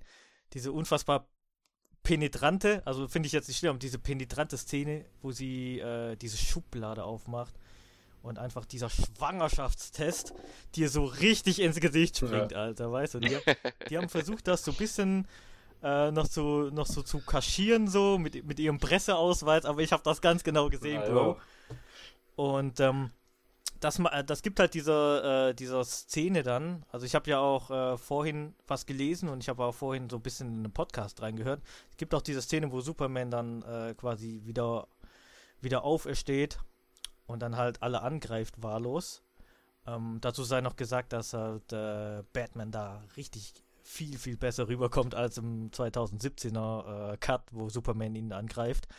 Ähm, wo er dann Lois Lane sieht und äh, dann halt besänftigt wird, nachdem er sie sieht. Das war so ähnlich im 2017er, aber jetzt im Hintergrund mit diesem Schwangerschaftstest wurde das dann jetzt auch nochmal erklärt, auch von Zack Snyder persönlich, weil Zack Snyder hat gesagt in diesem Podcast, ich habe den Namen des Podcasts vergessen, den sage ich euch nachher, ähm, hat gesagt, er wurde besänftigt, nicht nur weil er Lois Lane gesehen hat, sondern weil er den Herzschlag oder, oder weil er die, die Präsenz des äh, Kindes in ihrem Bauch gespürt hat. Und dadurch wurde er besänftigt. Und äh, deswegen fand ich diese Szene richtig, richtig stark jetzt auch mit diesem Wissen, auch im Nachhinein. Und ähm, ja, ja, absolut, absolut großartig. So, das war so eine der Szenen, die mir richtig gut gefallen haben. Mhm generell Supermans Rückkehr, also nicht so seine tatsächliche Rückkehr und der Kampf, sondern wenn er dann äh, auf der Farm ist und auf seine Mutter zum ersten Mal in die trifft. Sonne fliegt. Ja, also, äh, aber das hat mich im Kino damals so abgefuckt, wie emotionslos dieses Wiedersehen mit seiner Mutter verläuft. So, Clark, du bist es? Ja, ich bin es. Schnitt. äh, was? ne? Und jetzt, die Szene geht jetzt einfach vielleicht eine Minute länger, aber das, es braucht doch nicht mehr. Ne? Es braucht ein bisschen dramatische Musik, nochmal eine Umarmung und dann fühlst du das und denkst dir, ja, sie hat ihren Sohn wieder, ne? das muss doch rüberkommen. Das haben sie wirklich super gemacht, fand ich. Ja. Mhm. Ja, also gerade, also ja, vor allem seine Rückkehr war, war richtig, richtig äh, stark gemacht, auch wie er sein Schiff halt nochmal aufsucht und dann halt, äh, klar, also nachdem er beim ersten Mal gestorben ist, ist halt wahrscheinlich sein Anzug nicht mehr da und halt einfach den erstbesten nimmt so und so einen Krypton-Anzug nimmt und halt den schwarzen halt einfach nimmt so, ne? Das, das war halt schon irgendwie logisch halt auch, dass er gerade den nimmt auch. Und, ähm, und ich fand es halt generell sehr, sehr gut auch so für die Balance, weil was mich am, was mich am meisten richtig abgefuckt hat bei der alten Version war einfach, wie, wie bedeutungslos halt der Rest des Teams war, nachdem Superman wieder am Leben war. So vor allem hm. beim Endkampf. So. Ja. Klar ist er die Wildcard, klar ist er so auf dem Papier so die stärkste ähm, Figur in diesem Roster. Aber das war halt im 2017er Cut wirklich so plakativ einfach. Er war da und quasi war einfach der Film zu Ende und die anderen waren unwichtig. Und du hattest halt hier, gerade im Finale, äh, hattest du halt das Gefühl, dass alles, was äh, in diesem Finale passiert, wie sie Steppenwolf äh, auseinandergenommen haben, wie sie die Motherbox halt irgendwie entschärft haben, was Barry vorher gemacht hat mit seiner Aktion, wo er rennt, dass das alles viel mehr ein Team-Effort war. Dass es einfach ja, und dass halt der finale Stoß nicht von Superman kommt, sondern von Aquaman und danach Wonder Woman, zeigt halt einfach, dass, äh, dass, äh, dass das Team einander braucht. Und das kam halt im alten Cut überhaupt nicht so rüber. So gar nicht so. Da war einfach das primäre Ziel, Superman muss aufstehen, wir sind safe so. Und das hat mich so richtig abgefuckt so. Und ähm, jetzt nochmal kurz zu Batman. Ähm, ich fand halt die Porträtierung von Batman halt einfach auch jetzt durch eben diese Länge, die man hatte und diese ganzen Szenen, die man hatte, einfach viel, viel stärker, weil du merkst halt einfach, der Typ, und das sage ich jetzt nicht nur als Batman-Fan, aber du merkst halt einfach, der Typ ist halt der Kopf des Teams so. Er, also alles, alles, äh, alles, was halt gemacht wurde, bis Superman wieder kam und auch danach beim Finale, wo die anderen ihre Momente hatten, er nicht so. Er hat eher so die, die, das Areal freigehalten, indem er die Paradämonen mit seiner Kanone da abgeschossen hat. Ähm, du merkst aber auch einfach, dass er halt ein absolutes Brain ist so und dass, obwohl er rein physisch der Schwächste von allen ist, dennoch uner, äh, unersetzlich halt einfach ist aufgrund seines Intellekts und ohne seine ganzen äh, Planungen und ohne seine, seinen ganzen Einsatz wäre, hätten sie das Ziel zum Schluss halt auch, auch einfach nicht erreicht. Und das merkst du an jeder einzelnen Szene, wo Batman dabei ist oder beziehungsweise wo Bruce Wayne dabei ist. So. Und äh, deswegen, Ben Affleck, ich küsse deine Augen. Ja, ja, also neben Cyborg und Flash ist es für mich auch der große Gewinner des Films. Also Batman kriegt endlich so den Raum, den er verdient. Ja. Äh, der hat ja einiges gut zu machen nach Batman vs. Ja. Superman. Und jetzt gibt, jetzt kann er das auch. Und ey, ich war. Also ich weiß nicht, ob es der beste Batman aller Zeiten ist, aber es ist für mich definitiv der beste Bruce Wayne aller Zeiten. Ja, also Ben Affleck fucking nailed it. Der ist ja. so großartig. Vor allem musst du halt überlegen, das ist halt der, der erste Batman, der halt äh, in einem Shared Universe stattfindet. So, und der halt mit anderen mächtigeren Wesen auf dem Papier ähm, quasi interagieren muss, so, ne? Ich meine, er ist Batman, aber du hast halt Wonder Woman, Aquaman, Superman, Flash oder so neben dir. Und das gab's halt in, den, in der Batman-Filmgeschichte halt noch nie. So. Und er ist der Erste, der sich halt da behauptet und halt äh, behaupten muss und halt so eine Präsenz hat auch einfach. Und du merkst halt auch einfach, wie sehr ihm halt die Vorkommnisse in, aus Batman vs. Superman belasten so, ne? Du merkst halt einfach, dass er so seine Reue verspürt und das alles wieder gut machen will. Und das auch viel mehr als äh, in dem in dem alten Cut. Und äh, ja, also einfach geil, Alter, weißt du so, da, da kann, es gibt halt kleine Bilder, da kann ich mich einfach nie satt sehen, wenn Batman einfach auf dem Dach steht und in den Himmel schaut und am Blitz das. Das sind halt einfach Bilder, die, die, äh, die, die, also die für mich persönlich so, äh, so lange im Gedächtnis bleiben und äh, generell halt auch, wie, wie er halt einfach so ist, seinen Fehler gut, äh, wieder gut machen zu wollen. Ich meine, der wollte ja auch sterben. So, ne? Dass er gemerkt, dass er bereit war, auch für die, für die Mission alles wieder gut zu machen und äh, die Welt zu retten, halt auch, auch, einfach zu sterben. Das war halt so ganz stark. Also er ist halt. Also man hat schon gemerkt, er wollte, äh, er ist so quasi der, der, der Tony Stark sozusagen gewesen. Was halt Tony Stark fürs MCU war, wäre dann halt Ben Affleck so für das DCEU halt einfach gewesen so. Und das merkst du da halt wirklich ganz stark so. Und was ich halt äh, auch noch anmerken muss, ich bin so gottfroh, dass dieser lächerliche Streit zwischen Wonder Woman und Batman äh, da nicht so stattgefunden hat. Also das war eines der lächerlichsten Szenen aus 2000 aus dem 2017er Cut, wo die da ja am Tisch sitzen und dann alle halt dann einen Plan hatten, okay, wir müssen Superman wiederbeleben. Und dann kommt dieser lächerliche Streit zwischen Diana und Bruce. Und ähm, ich war so gottfroh, dass der nicht so stattgefunden hat. Mhm. Ja. ja ähm, wo wir gerade bei Batman sind, da müssen wir mal äh, über die Nightmare-Szene und der Dialog mit dem Joker reden. Weil, wenn ich meine, meine Aussage von vorhin revidieren darf, ich glaube, das ist, ist meine Lieblingsszene aus dem Film.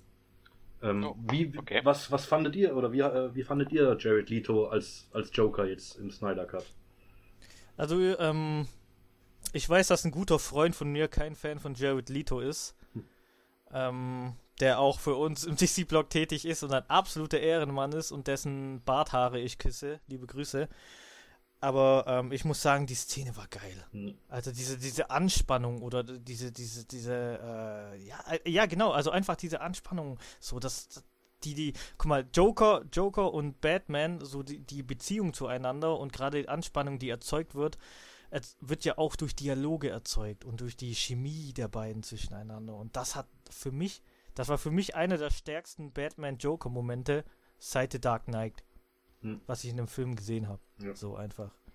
oder einfach die beiden wieder so irgendwie äh, gemeinsam auf der geme äh, auf einer Leinwand zu sehen war schon ein Moment. Gab es ja auch lange nicht mehr. The Dark Knight ist 13 Jahre her. Ja.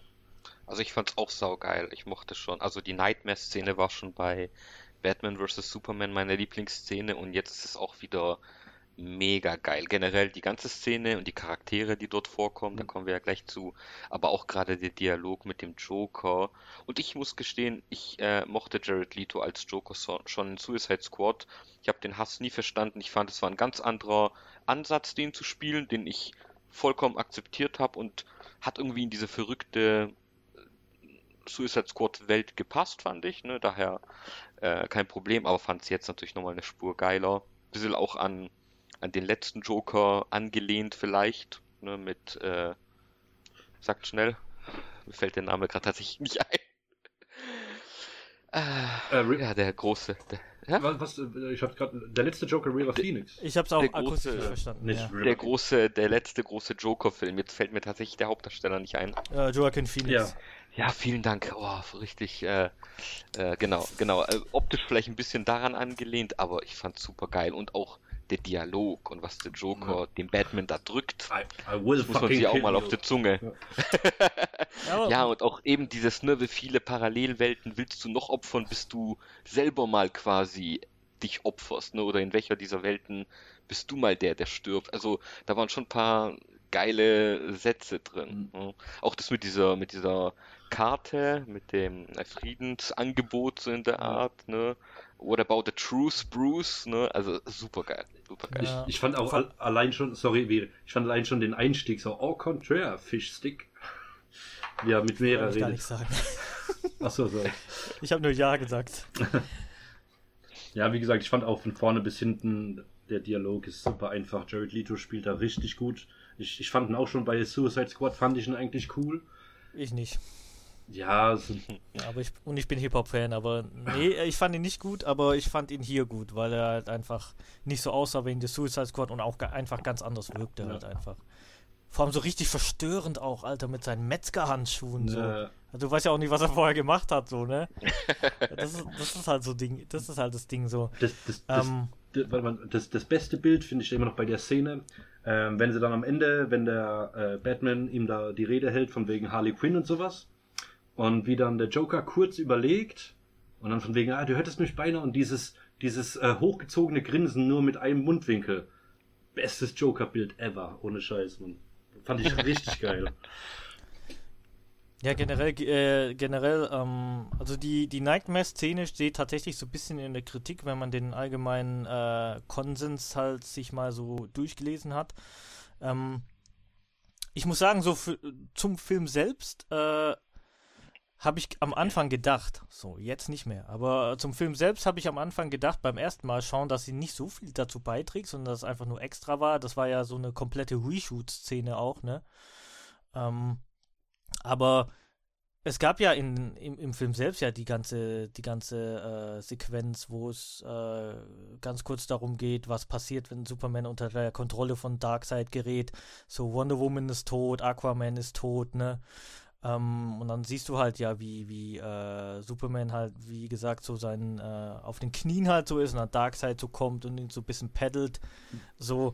Und ähm, das war jetzt halt einfach dann, das war jetzt halt einfach darauf bezogen und wenn man, und vor allem wenn man auch weiß, was Zack Snyder, und da muss man halt auch sagen, der, der Mann wird ja auch nicht müde, viele Interviews zu geben.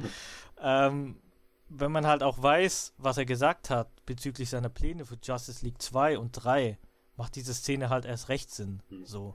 Und ähm, das ist halt, ja, fand ich halt ganz stark. Und wie gesagt, ich bin generell so ein Fan von diesem ganzen postapokalyptischen Zeug so und dieser ganzen Injustice-Szene, die da halt auf jeden Fall, äh, oder den Injustice-Comics und im Spiel halt auch, die da halt auch definitiv auf jeden Fall referenziert werden. Und ähm, ja, mir hat das gefallen. Also war eine coole Szene. Und ähm, ja. ja. Ich hätte, ich würde ja sagen, gerne mehr davon, aber, ja. ja, aber, aber dazu kommen wir später. Wollte ich gerade sagen, ich will mehr davon. Nach dieser Szene denkst du dir, ich will wissen, wie es dazu kommt. Ich will dieses Team, ne, Deathstroke und Mara, Cyborg und so, ich will die sehen, ich will wissen, was die da machen müssen? Wie kam es zu dem Ganzen? Ich finde das, äh, also so wie es jetzt aussieht, wird es ja nie so weit kommen, aber es ist, macht einen echt nur traurig, ne? Vielleicht ja in Comicform, wer weiß, ne? Vielleicht machen sie es so. Mhm. Habe ich auch schon mitbekommen. Ähm, richtig gute Idee. Ich, jetzt mal eine, eine, ganz kurze allgemeine Frage an euch. Also wie, wir haben ja, also ich habe die ja vorhin schon genannt, aber äh, wie fandet ihr generell so, okay, es sind eigentlich zwei Fragen, aber machen wir mal erst eine. Also wie fandet ihr die beiden großen Schlachtenszenen? Also damit meine ich halt, wie gesagt, die Amazonen-Szenen und die äh, Szene mit den alten Göttern. So generell jetzt. Super. Also gerade zu den Amazon-Szenen hatten wir es ja vorhin, da wollte ich noch sagen, was ja der Unterschied zwischen der Kinofassung und jetzt ist, ist ja das Opfer, was die Amazonen bringen. Ne? Die versiegeln ja diesen Tempeln und stürzen sich in den Tod. Das ist ja in der Kinofassung gar nicht so. Da wird nur der Tempel versiegelt. Das heißt, sie opfern sich da alle in der Hoffnung, auch Steppenwolf mitzuziehen, der dann aber leider überlebt. Und es gibt ihm natürlich nochmal eine andere emotionale Wucht, äh, das Ganze. Ich muss aber trotzdem sagen, an der einen oder anderen Stelle hat der Film CGI, was mich nicht ganz überzeugt hat. In der Amazon-Szene ist es so. Ja, die so, wenn sie so reiten und so, dann gibt es so ein paar Szenen, die ein bisschen zu, zu künstlich, zu Bluescreen mäßig wirken. Ah, das sind wirklich Millisekunden, aber wenn ich irgendwo das CGI offensichtlich kritisieren würde, dann wäre es dort gewesen, ebenso bei dieser Flucht auf den Pferden. Ähm, ja. Ja, also äh, ja, generell fand ich auch die Para Paradämonen manchmal aus der Nähe so ein bisschen äh, Nvidia-Grafikkarte-Style, so ein bisschen, ne? so ein bisschen, ja. Ähm, aber in der, in der Gänze, so im Schwarm, ist es dir natürlich nicht aufgefallen, aber generell so. Und äh, ja, das war halt so das Ding. Aber die, die, die Götter, Götterkampf oder diese Götterschlachtszene fand ich jetzt zum Beispiel auch äh, teilweise, fand ich jetzt aber auch teilweise auch CGI-technisch ein bisschen schwierig. Lag aber halt auch in der, an der schieren Menge, also an der schieren Animationsmenge, die die wahrscheinlich halt so stemmen mussten. Ähm, ging auch viel länger, hat auch ein paar bisschen mehr, hat auch ein paar mehr Easter Eggs gehabt, so. Stichwort Green Lanterns zum Beispiel, Grüße gehen raus äh, nach Oa. ähm, und ähm, ja, aber auch Darksides erscheinen einerseits episch, aber das sah jetzt wirklich CGI-technisch nicht ganz auf der Höhe, auf der Höhe aus. Da muss ich sagen, dass die ruhigen Momente, also wo er einfach nur da ist und, und, und redet, halt viel, viel stärker tricktechnisch. So. Mhm.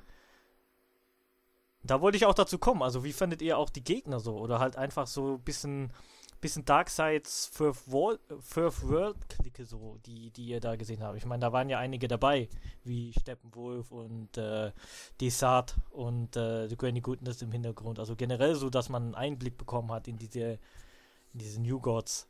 Hm. Ähm, ich, ich fand sehr cool, auf jeden Fall, wie gesagt. Ähm, viel mehr, da war ja viel mehr Raum einfach, äh, dem ganzen Platz zu geben. Und äh, ich fand es halt einfach cool, wie ich schon am Anfang ja schon gesagt habe, dass es nicht nur um, um Steppenwolf als den Bösewicht geht, sondern dass da noch viel, viel mehr dahinter ist. Ähm, ich meine, und Darkseid ist sowieso der, der Endgegner des DC-Universums, würde ich sagen. Deswegen, ähm, ja, er, er ist da auf jeden Fall gut dargestellt. Das Einzige, also mir persönlich hat es gefallen, aber ich hätte, ich kann, kann mir auch vorstellen, dass da bestimmt viele, viele dann mit nicht einverstanden waren, dass bei der großen äh, Schlachtenszene, dass da äh, Ares äh, ähm, Darkseid besiegt. Da kann ich mir vorstellen, dass da bestimmt viele sagen, oh nee, das kann doch nicht, das kann nicht sein, das ist nicht der Darkseid oder was auch immer.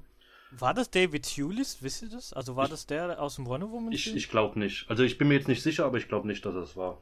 Weil es war, es war ja oft so, also äh, ist ja auch schon bestätigt, dass es ja auch so ist, dass halt viele ähm, viele halt nur Bodydouble gehabt haben und dann halt die Gesichter halt auf diese Götter drauf äh, Ding projiziert worden sind. Also jetzt, wo du das sagst, äh, kommt, weil mir kam es ein bisschen so vor, als wäre das Gesicht äh, CGI äh, gestaltet äh, gewesen. Deswegen glaube ich, dass es schon so war, dass es einfach nur ein Bodydouble war.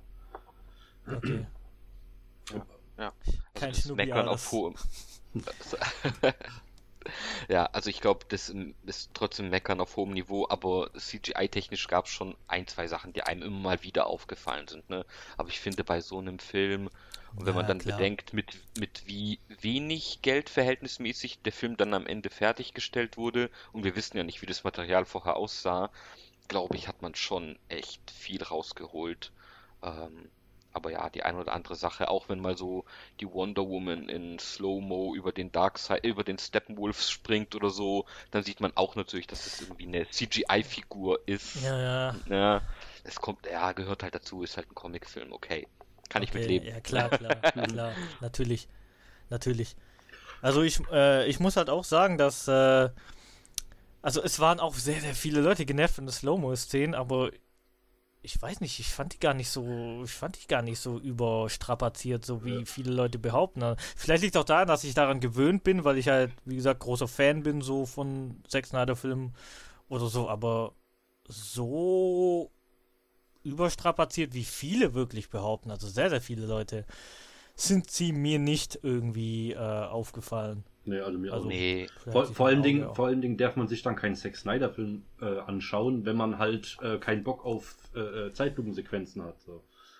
Das ist ja eins seiner Markenzeichen. Nee, und ich finde es auch gar nicht, gar nicht, dass es jetzt irgendwie äh, übertrieben war oder sonst irgendwas. Also nicht mehr als sonst halt auch so, ja, ne? Ja. ja. Ja, es ist halt für einen Vier-Stunden-Film, dass es da, ja, also dass es halt einen Vier-Stunden-Film mehr gibt im Vergleich wie zu einem Zwei-Stunden-Film, ist ja logisch halt auch. Mhm. Ja, aber ich fand es immer passend und ja, wie du sagst, manche sagen, ja, ohne Slow-Mo wäre nur zwei Stunden lang. Ja, also, ja, das ist dann halt übertrieben, ne? das stimmt natürlich nicht. Ja, ja, aber ich fand, ich fand auch immer die, ähm, die Akustik halt dazu war halt immer sehr stark, ne, weil da kam ja auch immer dieser, äh, zum Beispiel in den Slow-Mo-Szenen kam ja auch sehr oft Musik, so wie bei Stefan äh, die Flash-Szene, wo du das halt gesagt hast zum Beispiel. Aber ich fand es halt auch immer geil, wenn zum Beispiel ähm, irgendwas Heftiges passiert ist, kam ja dann auch immer dieser Gesang, weißt du, dieser, dieser Amazonen-Kriegergesang äh, mhm. kam dann so im Hintergrund.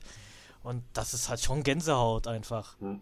Ja, ja. So. Ah, die Musik war fantastisch. Ja. Das Wonder Woman-Theme, das neue Batman-Theme, dann auch die Songauswahl. Jein, jein. Also oh. da, da, da, muss ich ein bisschen widersprechen, weil von mir ist halt abgesehen von den, von den Themes, die du erkannt hast, also die du von, mhm. von Superman, Wonder Woman, Batman erkannt hast, nichts hängen geblieben. Und dieser nee. Gesang aber, da ist nicht so viel hängen geblieben. Da, da fand ich den von BVS viel besser. Gut, klar, der ist, der baut aber auch sehr stark auf so dieses eine ja, A Beautiful ja. Lie, glaube ich, auf, ne, das sich immer ja, wiederholt. Äh, das stimmt wahrscheinlich schon, aber so insgesamt war der Score wirklich episch und auch generell die Soundeffekte. Ich fand das Geräusch, was die Motherboxen gemacht haben, als sie aktiviert wurden, über die Kopfhörer war das so ein krasses Geräusch. Mhm, also richtig unangenehm teilweise auch. Ja, genau. Ja. Und die Amazonen haben sich das da ja Tage oder Stunden lang anhören müssen. Ich dachte so, ja, aber es war geil. Das war schon. Was ich beim Sound cool fand, also ich weiß nicht, vielleicht ist mir das nur ähm, dann im ersten Moment so vorgekommen und äh, ich habe nicht weiter darauf geachtet, wie es im weiteren Film war, aber als man Cyborg zum ersten Mal sieht und ihn sprechen hört, kann es sein, dass dann seine Stimme so ziemlich, dass sich die ziemlich äh, mechanisch angehört hat? Mm, hat er so ein bisschen so einen Hall, ja, so eine das, kleine das, Übersteuerung. Ja, das fand ja. ich, das fand ich ziemlich cool irgendwie. Es hat halt perfekt gepasst zum Charakter. Ja, und, aber wie man sagte, generell Soundeffekte, äh, der Score und auch die Songauswahl waren super einfach. Ich, ich finde es nur lustig, ähm, wenn man sich den, den Abspann bis ganz zum Ende anguckt, äh, kommt, hört man ja mal wieder Hallelujah. Irgendeine andere Version. Da frage ich mich mittlerweile, ob das wirklich Zack Snyders Lieblingssong ist. Weil, äh, ich weiß nicht, da jetzt bei dem Film, ich glaube, also bei Watchmen sowieso irgendwie im Nachspann auch, oder zumindest im Trailer. Und äh, bei noch irgendeinem Film kommt der, kommt der auch, kommt der Song auch nochmal vor. Na, der kam ja auch im ersten Trailer zum Justice League Snyder mhm. Cut. Der mhm. war ja komplett unterlegt von Hallelujah. Auf dem Fandom, auf dem Fandom. Ja, genau, vom Fandom. Und jetzt eben auch im Abspann heißt ja immer, dass das halt für seine für seine Tochter ist, ne, die ja da mhm. Selbstmord begangen hat. Ich glaube, deswegen, der Song verbindet er wahrscheinlich mit ihr. Ja. Wobei es natürlich passt, ne? Irgendwie seine Filme haben so diese Epik, mhm. wo dieser Song irgendwie ja. auch reinpasst. Geiler Song war auch der Song, den diese äh, Ladies da für Aquaman gesungen haben, als er ins Wasser abgetaucht ist. Dieses, glaube ich, ein ganz bekanntes ja. Volkslied von irgendwoher. Ja, ein, äh, ein isländisches, äh, äh, ein isländisches Volkslied, das irgendwie aus dem, aus dem 19. Jahrhundert ist und dann irgendwie, ich glaube, äh, was habe ich gelesen? 1960 ist dann, äh, also aus dem 19. Jahrhundert war es ein Gedicht und dann ist dann 1960 äh, eine Melodie dazu geschrieben worden. Da muss, ja. da muss ich aber sagen, ähm, das Lied fand ich cool, aber ich muss, die Szene ist die einzige Szene im Film, wo ich sagen muss, die ist ein bisschen so cringe, cringe-mäßig. das fand ich ein bisschen komisch, so wie, wie sie dann. Ich habe eine. Ich habe noch eine andere. Ja, ich habe auch, äh, ich hätte noch, auch noch eine, aber ich fand das halt bei, wie sie den Pulli dann hochnimmt und an dem, an dem Pulli riecht, das war ein bisschen zu übertrieben. Fand es ist Jason Momoas Pulli, Bro. Ja, okay, ja, ich bin. Da würdest sogar du dran riechen. Ich bin, ja. Let's go, Bro. aber, aber wie gesagt, es ist auf jeden Fall ein schönes Lied. Das muss man sagen. Ja, ja, total. Was ist denn die andere, andere? Cringe-Szene? Genau, jetzt will ich ja. auch wissen. Ähm, bei mir ist es, die gleiche meinen. Ähm, die, die Szene kurz vor der großen Schlacht, wo sich, äh, das, okay, Team das wo sich das Team bewaffnet und dann die Szene, wie Batman Aquaman den Dreizack zuwirft. Und, und Aquaman ihn dann fängt und dann so guckt und ich habe noch nie jemand so läppisch irgendwie, irgendwie was rüberschmeißen und dann auch noch fangen sehen. Aber das fand ich, das fand ich extrem schlimm. ja, okay, aber, ja. Aber das ist auch ja, alles, da, wo, da, wo er auf dem Bett, äh, dann, dann auf dem Bettmobil ist, ne? Nee, nee, nee, nee, nee. Das, äh, wie gesagt, da sind sie noch, äh, wie gesagt, da rüsten sie sich gerade aus, um in die Schlacht zu gehen und kurz bevor ah, sie. Ja, stimmt, stimmt, stimmt, stimmt, stimmt. Das, ist, das, das sind zwei Sekunden oder sowas, wie man das sieht. Ist, ist nicht viel, aber es hat sich in meinen Kopf eingebrannt. Aber das ist auch nur Meckern auf höchstem Niveau, so in der Art. ich fand, ich fand eine ganz, ganz kurze, äh, das war auch nur eine Sekunde oder zwei Sekunden oder so, wo, ähm, wo Barry halt äh, Iris rettet. Und dann fängt er die doch so auf. Und dann streicht er, da guckt er sie so an und streicht ihr so ganz kurz so über das Gesicht oder übers Haar. Ja. So wirklich, so wirklich in Slow-Mo so. Das fand ich ein bisschen komisch. So Triebtätermäßig. So. so ein bisschen. das hatte, ja, war ein bisschen komisch. Also war ja. gut gemeint, aber ich weiß nicht, das, wahrscheinlich ist das vielen anderen gar nicht aufgefallen, aber ich, ich fand das, ich fand das so ein bisschen komisch. Also das war ein bisschen zu over the top, meiner Meinung ja, nach. Komischerweise. Ich fand es ja gleich wieder ein bisschen romantisch, aber vielleicht ja. bin ich da auch einfach nur komisch. Aber naja. Oder ja. De Viri ist halt komisch, man weiß ja, es nicht. Vielleicht sind wir alle komisch, so das kann auch sein. an verschiedenen Stellen. Aber äh, also wie, wie fandet ihr eigentlich generell so das ganze Finale? Also ich fand das todesepisch, Alter. Auf das jeden ja Fall. so ein Stunde, eine Stunde oder so ging das, ne? Mhm. Und das hatte ja fast schon so Herr der Ringe, Herr der Ringe-Vibe, hm. so halt einfach ja, so. Ja. ja eine Fall. Stunde Finale einfach. Ja. Fand ich auch, ja. Das Herr der Ringe, der Vergleich kam mir tatsächlich auch beim Gucken. Und dann im Vergleich zur Kinofassung war das halt nochmal eine Spur, nochmal epischer, als es schon allein für sich gesehen.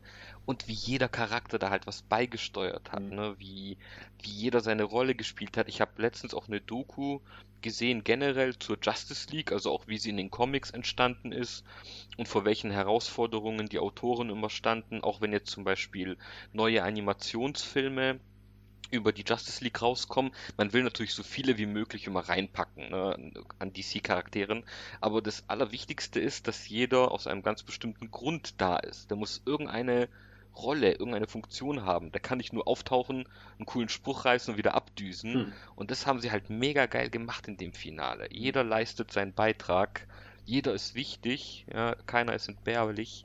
Super geil. Ja.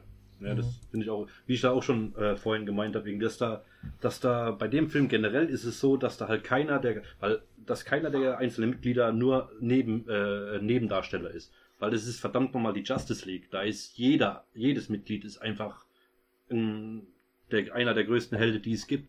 Und deswegen finde ich es auch das super, dass jeder genug Screentime hat, dass jeder was Anständiges macht und seinen großen Teil dazu beiträgt. So. Ja. Und wie gesagt, nicht einfach nur, nur für Gags da ist oder nur, dass er mit dem nackten Oberkörper die ganze Zeit rumrennt oder solche Sachen. Ja. Das hat mich halt an Batman halt im alten Cut so abgefuckt, ne? Weil, wie gesagt, so ich als äh, seit heute Batman-Fan. ähm, das hat mich halt so abgefuckt, weil der, weil der halt so unbedeutend halt einfach gewirkt hat, ne? Und einfach so, einfach so schwach halt auch, so einfach. Also wie gesagt, gerade die Szene nach der äh, Wiederauferstehung von, von Superman, da hat er halt im 2017 er hat so richtig wie ein Lauch gewirkt, Alter. Und da hat es halt diesmal gewirkt, dass er halt äh, sich entschuldigen wollte natürlich, aber trotzdem hast du irgendwie gesehen und irgendwie gespürt, dass er trotzdem noch einen Plan hätte, wenn Superman komplett irgendwie äh, durchgedreht wäre, so, ne? Mhm. Und äh, allein, dass er halt, wie gesagt, das ganze Team halt irgendwie getragen hat, war dann halt ein ganz, ganz großer Pluspunkt und ähm, ja, ganz, ganz, ganz, ganz großes Kino, muss ich sagen. Trotz 4-3. Ja, und auch die als Einheit zu sehen, so diese fünf Charaktere nebeneinander, was ja voll surreal ist, wie die auch angezogen sind. Und hm. dann, wie geil war bitte diese Starlab-Szene, als sie da reinlaufen und auf Cyborgs Vater treffen, der gerade noch irgendwie so einen falschen Alarm äh, wieder korrigieren will oder sagt, hey, es war alles falscher Alarm, ne? Und dann sieht er seinen Sohn und sagt, Nein, ich habe mich geirrt. Es ist alles richtig. Alle raus aus dem Gebäude. Äh, also mein Sohn, der Halbroboter und seine starken Freunde, genau. alles ist in Ordnung. Da fand ich, da fand ich aber auch die Szene geil, wie sie dann alle äh, ähm, bei Batman zu Hause einlaufen, bei Alfred. Und wie er dann Stimmt. guckt, coole Scheiße. Alfred, Alfred ja. auch richtig stark. Ja, also, auf jeden ja. Fall. So, so viel geiles Profil, Alter. Ja. Jeremy Irons, Alter. Mhm. Der kann Sehr nicht gut. nur guten Tee, der ist echt ein Mitglied der Justice League. Ja, naja, vor allem, wo das Batman halt sagt, das ist Alfred, ich arbeite für ihn. ja, genau, das ist richtig gut. so. Ja. Das, das war einfach top, ne? Also, dass der auch einfach viel mehr Screentime bekommen hat, so, mhm. ähm, fand ich auch richtig stark. Und wie halt auch einfach mit den, mit, mit den einzelnen Justice League-Mitgliedern halt einfach so umgeht, halt auf seine Alfred-Art, so, ja. ne? Du, also, ich kann mir halt vorstellen, dass halt sich einer von denen halt, sobald er mit Alfred redet, richtig wohlfühlt halt einfach, ja. ne? Das dass er Superman dann, oder halt auch diese kurze Szene, war zwar eine Deleted Scene, so viel ich weiß, auch vom alten Cut oder sowas. Aber allein, dass Superman halt ihn dann sucht und äh, er dann halt so ganz nett mit Superman redet, die Szene fand ich auch schon ja. richtig geil. Mit dem Wissen, dass halt Alfred im Injustice Comic Superman eins auf die Fresse gegeben hat. Ne? so, also Fand ich, fand ich richtig, richtig gut. Ja, die, die Szene mit, also mit Alfred und Superman fand ich auch sehr toll, auf jeden Fall. Mhm. Ja, generell das, auch einfach, ne? Das, wie er, find, auch wie er mit Diana redet und so. Ja, genau, aber auch, ja, genau, die, die Szene und auch das mit Superman, das, das sind wirklich so Szenen, die zeigen, was Alfred ausmacht. Dass er halt einfach, ähm, ja, er ist halt der, der liebenswerte Alleskönner, sag ich jetzt mal, der halt immer da ist für jeden und, und halt auch einfach äh, das ein unentbehrliches Mitglied der, ja, jetzt da der Justice League oder generell der Bad Family ist so. Mhm. Deswegen, auch toller Charakter. Ja, absolut. Ich wollte gerade was sagen, aber äh, ja, genau. Ähm, ist mir wieder eingefallen. Ihr habt ja auch nochmal auf Englisch geguckt, oder? Mhm. Ja, nur auf Englisch. Ja. ja. Also bei äh, alle dreimal auf Englisch, du? Ja, ja, ja. Also niemals auf Deutsch. Mhm. Okay. Stefan, hast du ihn ja auf Deutsch gesehen? Ja, ja, ich, mein, meine Frau mag das nicht so mit äh, O-Ton gucken, okay. aber beim dritten Mal konnte ich sie dat, davon überzeugen. Okay, same. Bei mir war es auch so. Erstes Mal Deutsch, zweites Mal Englisch. Mhm. Ähm, es ist, äh, fandest du es, Stefan, weil Martin, du hast nur auf Englisch geguckt, aber ähm, vor allem kannst du es dann jetzt sogar noch besser einschätzen. Fandet ihr das nicht ein bisschen weird, dass die Atlanta jetzt auf einmal britisches Englisch gesprochen haben? Die hatten englische Akzente auf einmal. Äh, ja, schon ein Wenn du dann Aquaman nochmal guckst, haben die das nicht mehr. Ja. Also da sprechen die so Ami-Englisch halt, so ganz normal. Äh, erhabener, aber halt trotzdem äh, amerikanisches Englisch eher. Das ist mir ehrlich gesagt nicht aufgefallen bei den Atlantern. Äh, bei mir ist es bei der Hippolytia aufgefallen, dass die einen ganz komischen, irgendeinen europäischen Akzent oder irgendwas hatte. Da, okay, das, das fand ich sehr komisch. Das hatte die aber im alten Film auch schon, oder? Also in Wonder Woman 1. Hatte sie das auch? Das ist, ja, die ist ja, wenn dann weil die ganz, äh, ja gut, aber du musst auch überlegen, die ganzen äh, äh, Amazon-Schauspielerinnen sind ja auch fast alle keine Amerikanerinnen. Die haben das ja mit Absicht so gemacht, dass die halt hm. keine Amerikanerin casten. Äh, und ich glaube, die, die äh, Hippolyta-Schauspielerin ist, glaube denen auch so, okay. so viel ich weiß. Und die wollten halt mit Absicht äh, dann auch äh, wahrscheinlich auch starke Frauen casten, die keine Amerikanerin oder, oder, oder Engländerin sind. Okay. Aber halt bei den Atlantern war es halt so, dass halt äh, im, im Aquaman-Film die halt so wirklich ganz normales amerikanisches Englisch sprechen. Mhm. Natürlich eleganter halt, also erhabener. Aber halt äh, jetzt im Snyder Cut also voll diese, vor allem auch so einen fake-englischen Akzent halt auch auspacken.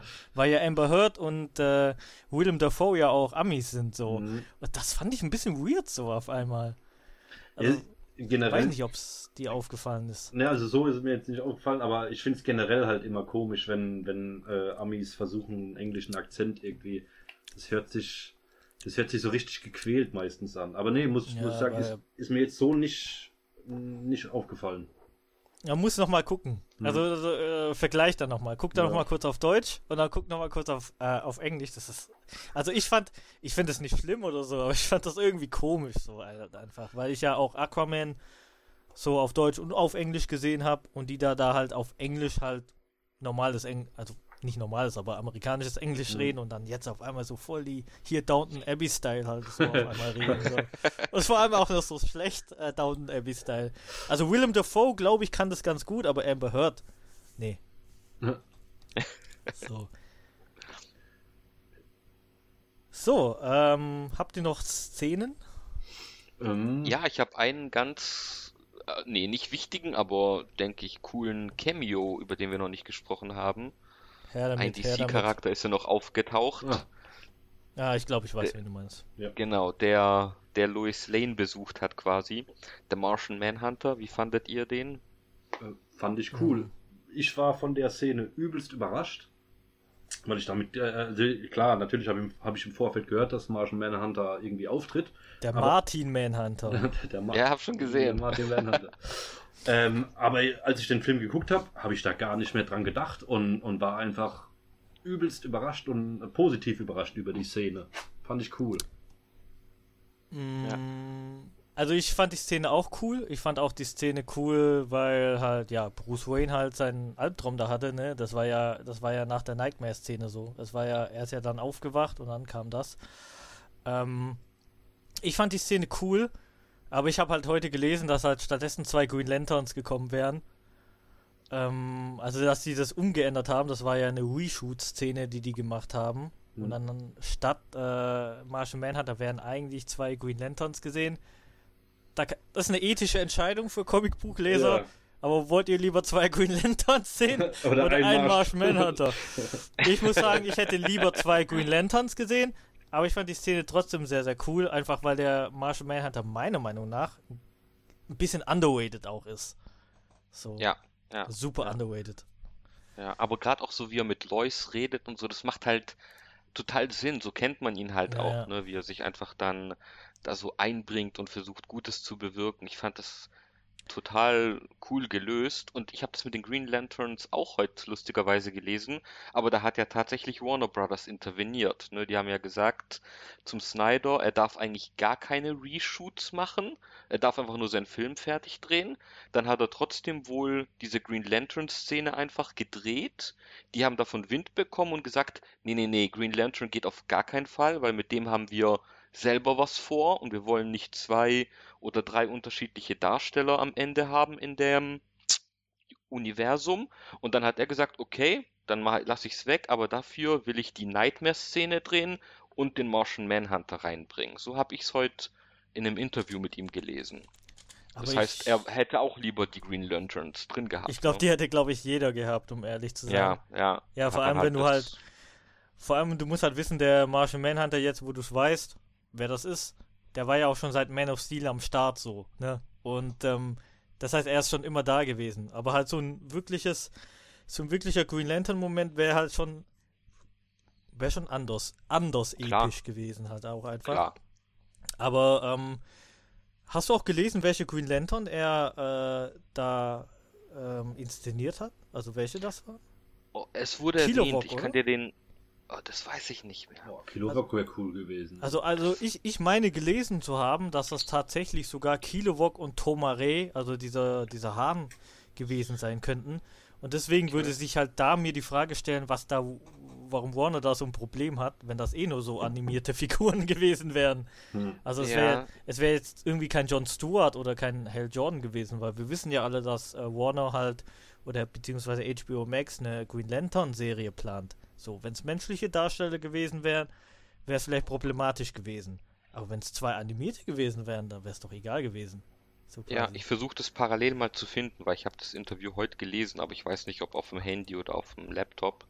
Aber ich versuche es mal aber herauszufinden. Dann, ja, ja wie gesagt, das ist super meckern auf hohem Niveau, weil wir wollen jetzt auch nicht ins, das Camel runterreden, weil Martian Manhunter super unterschätzter, un, unterschätzter Charakter. Alleine, dass er Oreos mag, macht ihn hm. einen absoluten Sympathieträger. ich würde so gerne eine Oreo-Cookie-Szene mit Martian Manhunter in irgendeinem DC-Film sehen. Dafür ja. würde ich alles geben. Ähm, das wäre das wäre so genial einfach. Und ähm, ja, also generell, generell muss ich halt auch einfach sagen, dass es es wirkte halt auch einfach alles wie ein Film. Es war mhm. ein Film. Es war ein also. John Stewart, John Stewart steht hier. Okay, dann das, da verstehe das ich. Das war eigentlich sein, sein geplanter Charakter. Da ja. verstehe ich es. Dann wäre es ein bisschen problematisch gewesen, glaube ich. Ja, ja. Ähm, das heißt, da kommt vielleicht was. Gerüchteküche brodelt. Weil, weil wir es gerade von Cameos hatten. Ähm, äh, weil ich, Choi. Genau. Ich, ich, äh, als der Martin Cameo erwähnt hat, dachte ich nämlich im ersten Moment auch an Ryan Choi. Fand ich auch sehr cool. Was, was, wie fandet ihr das? Also, äh, ich als äh, asiatischer Mensch, äh, da muss ich mir die Frage gar nicht Einer von uns ist cool. Ich fand's gut, dass er dabei war. Ich fand auch die Szene sehr stark am Ende, wo er dann halt, äh, das war halt wirklich ein Wink mit dem Zaunfall, wo er halt auch befördert wurde und der Typ dann auch mal kommentiert, ja, sie sind hier genau richtig aufgehoben. Hm. Fand ich stark. Also das war, das war mehr als nur ein Easter Egg. Hm. Oder wäre auch mehr als nur ein Easter Egg. Ja, ja, ich fand's auch super und ich fand's super, dass er im Original auch mit einem hörbar chinesischen Akzent spricht, ja. weil es wird ja in Hollywood oft dann schön glatt gebügelt, ne? Man holt sich halt einen, der äh, perfekt Englisch kann, also was er jetzt auch kann, aber er hat halt bewusst nicht gemacht, äh, fand ich super. Ja. Ja. Genau.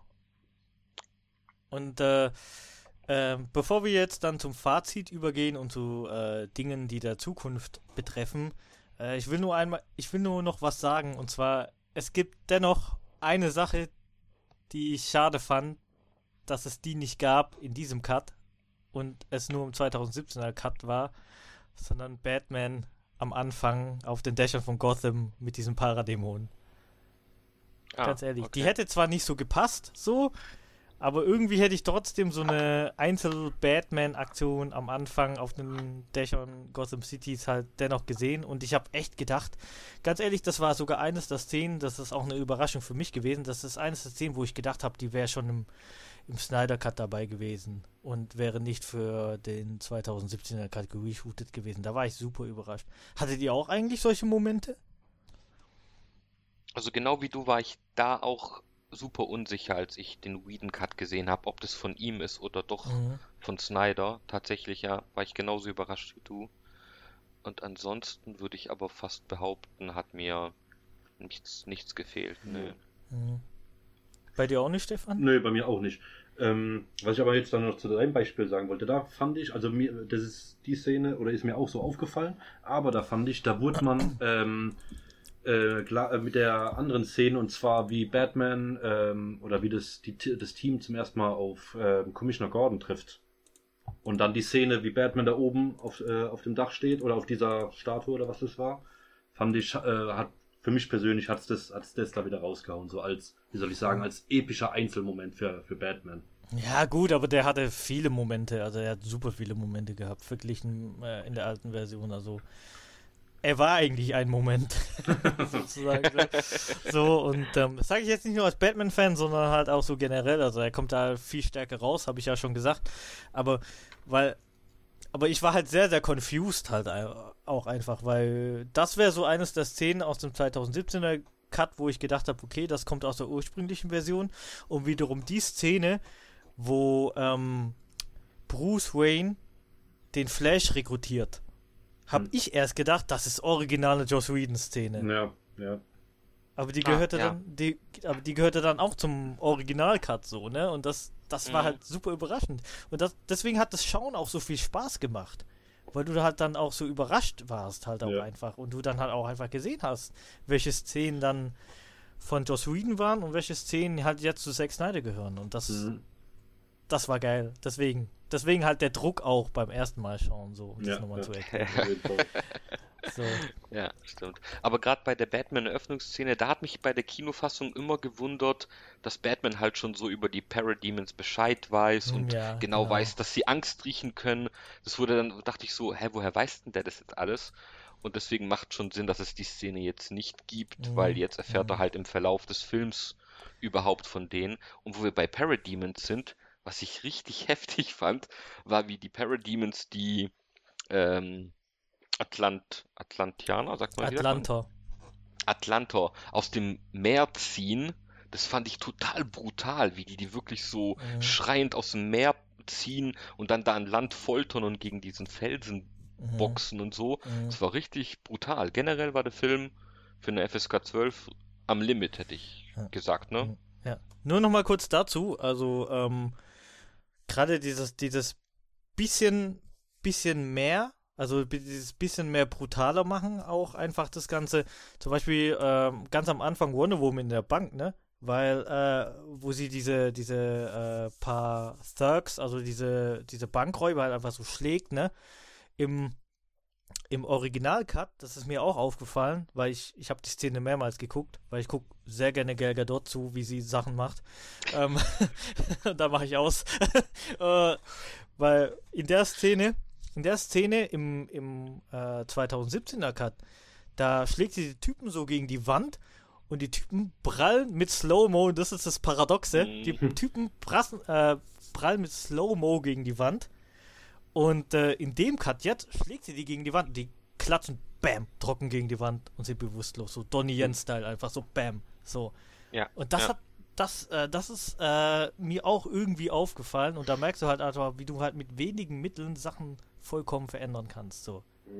Ja. Ganz, Ja. ganz stark. Einmal sogar richtig mit Blut, ne? Sie haut den einmal an die Wand und da ist richtiger Genau. ein fetter Blutfleck so an der bumm. Wand für eine Sekunde. Ja. Genau, nichts mit Slow-Mo oder so, sondern so, so richtig Mhm. Bam, so. Wie gesagt, so. Ja. Ich, ich denke da immer an Donnie Yen, weil der schlägt gerne Leute gegen die Wand. Bester Mann auf jeden Fall. Bester Mann auf jeden Fall. Ähm, ja. Gut, falls ihr noch was habt, raus damit. Ansonsten gehen wir zum Fazit über. Hm. Ja, ich hätte noch kurz einfach äh, von wegen ein paar Sachen, die quasi nicht enthalten waren vom Whedon Cut, wo ich eigentlich ziemlich froh Passt, drum ja. war. Ähm, und zu, zum Beispiel ähm, äh, das, die, eine der schlimmsten Szenen ever, ähm, äh, als, äh, als Barry auf Diana fliegt. Diese, diese, Oh diese Oh ja. Übersexualisierungsszene. Das fand ich, das fand ich schade. Also fand ich eigentlich richtig schlimm sogar. Wie Und kann man ist- Flash so sexualisieren? Spaß. ja, genau. Äh, nee. nee, und wenn, was ich da so krass finde an dem Beispiel, da habe ich auch irgendwie einen Artikel gelesen oder irgendeinen äh, Tweet dazu, von wegen, ähm, da geht Joss Whedon hin und dreht so eine Szene nach und schneidet dafür dann die Szene raus, äh, ähm, wo die, äh, wo die Diana ähm, zu dem kleinen Mädchen sagt, dass sie alles werden könnte. Weißt du, so, so, einfach so eine Szene, die, die den Wonder Woman Charakter voll ausmacht, so dieses Vorbild, das sie ist für, für Frauen und Ja, Mädchen und ja. sowas. Einfach rauszuschmeißen und dann, ja, okay, komm, dann lass mal plump den, den jungen, geilen Typ irgendwie auf die drauffallen, so, dass, dass sich alle Nerdboys zu Hause irgendwie, ja, ihren Teil dann denken können. Mhm. Fand ich schade einfach. Ja. Ja, also generell hört man ja gerade viel Übles über Whedon und ich will mich da jetzt nicht so richtig auch beteiligen an Schlammschlachten, nicht, ja. aber wenn Nö. sich das alles bewahrheitet, ne, dass er da äh, die, die, die farbigen Amazonen rausgeschnitten hat und Cyborg halt auch natürlich bis auf ein Minimum runter und dann diese Sexismusgeschichten, man sieht ja dann Gal Gadots Hintern ein, zwei Mal in der Kinofassung so von hinten unter ihrem Röckchen, also äh, hat alles auf jeden Fall ein Geschmäckle, sagt man, ne, bei uns im Schwabeländle. Ey. Hey! Hey, Schwabenland, Beste. Ähm, nee, ähm, ja, sehe ich genauso. Also ich will, ich will mich auch nicht zu stark dazu äußern, weil, wie gesagt, ich habe ja auch sehr, sehr oft gesagt, äh, dass wenn Also 2017 noch in dem, in dem Kontext, weil wir ja nicht wussten, ob jemals das Snyder Cut rauskommen würde. Aber ich habe ja auch sehr, das ist auch eine kontroverse Meinung, dass ich halt gesagt habe, okay, wenn Joss Whedon alleine den Film gemacht hätte, Justice League von 2017, so von Grund auf wäre das ein viel besserer Film gewesen als der von 2017, so. Ähm, klar, klar. Heutzutage, heutzutage ähm, hat sich die Situation jetzt gerade so geändert. Ähm, bisschen will ich schon zurückrudern. Also ich möchte schon sagen, der Film wäre schon besser als die Version, die wir jetzt haben, aber auf keinen Fall besser als das Snyder Cut. Ähm, dazu will ich aber noch sagen, weißt du, dieses, dieses ganze Politische ist halt auch einfach schwierig, ne? Also, ähm, was bei Warner Brothers. Warner Brothers, wenn du jetzt halt Comic-Fan bist und Comic-Film-Fan bist, ist Warner Brothers, was die halt generell jetzt so fabrizieren, intern strukturell einfach ein Albtraum, weil du einfach gar nichts checkst. Es ist einfach nur Politik. Und es sind auch einfach viele Sachen, die du nicht mit Geld lösen kannst. Und deswegen ist es halt umso krasser, dass halt eben dieser Film jetzt rausgekommen ist. Selbst wenn es einfach drei Jahre später ist, so.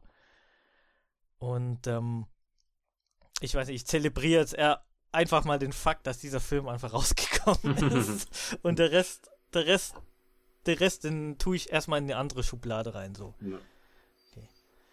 So. Ja, das, das, geht mir da genauso. Ich will generell über das Ganze drumherum, will ich auch schon lange irgendwie gar nichts mehr hören und sehen und keine Ahnung. Mich hat es auch die ganze Zeit, hat mich rein der Film interessiert. Ähm, diese, die ganze tragische Geschichte da hinten dran, äh, oder, oder dann auch diese Verschwörungstheorien und was es nicht alles gab, so scheiß auf das alles. Ähm, es zählt einfach nur, dass wir den Film jetzt endlich sehen konnten, dass er die von den meisten Leuten die Erwartungen erfüllt hat und dass jetzt im, am Ende eigentlich jeder damit glücklich sein kann. Mhm. So, Punkt, fertig. Mhm. Ob jetzt noch, äh, keine Ahnung, ob was, weswegen und bla und alles hin und her interessiert mittlerweile gar nicht mehr, finde ich. Mhm. Sehe ich auch so. Habt ihr noch eine Szene oder äh, sollen wir zum Fazit übergehen? Weil wir haben ja schon 50% ein Fazit gemacht. ähm, lass mich mal kurz überlegen. Ah, doch, eine, eine Sache hätte ich noch, was ich mir aufgeschrieben hat. Und zwar äh, gleich die allererste Szene. Ähm, als Superman stirbt und das dann quasi durch seinen Schrei, diese Schallwellen, dass dadurch die, ah. die genau, dass dadurch die Mutterboxen äh, geweckt werden. Oder zumindest die eine Mutterbox. Mhm. Frage ich mich, wodurch? Durch, ja klar, durch den Schrei, aber durch, da habe ich mir gedacht, äh, ist das äh, das Leid von Superman, äh, was die Box weckt oder oder durch das das ist das, was ich mich frage. Warum genau weckt der Schrei die Box? Meinungen? Nagel mich nicht drauf fest und vielleicht irre ich mich auch komplett, aber war nicht irgendwo in dem Film die Rede davon, ich weiß gar nicht, das klingt jetzt total absurd, wenn ich sage, dass die Boxen vorher auch nicht aktiviert wurden, weil sie Angst eben hatten, weil Superman noch lebt und in dem Augenblick, wo sie eben spüren, dass er stirbt, aktivieren sie sich und geben ihren Standort preis überhaupt für Steppenwolf mhm. und Darkseid. Ist da nicht irgendwas mit? Das, das wäre aber auch. So? Keine Ahnung. Das wäre, das würde aber auch logisch erklären, warum ja. äh, ähm, diese Steppenwolf-Szene dann halt kommt, diese äh, Deleted Scene von BVS, die dann auch kurz im Snyder Cut gezeigt wurde mit äh, Lex Luthor und Steppenwolf, wo mhm. Steppenwolf vor Lex Luthor so auftaucht und dann halt so rüberkommt, als wäre so Lex Luthor so der Diener von Steppenwolf auch. Ja, ja, ja. Ja, doch, das, äh, ja. das klingt auf jeden Fall schon plausibel. Da müssen wir nochmal recherchieren, aber auf jeden Fall irgendwas im Film fällt auch so in die Richtung.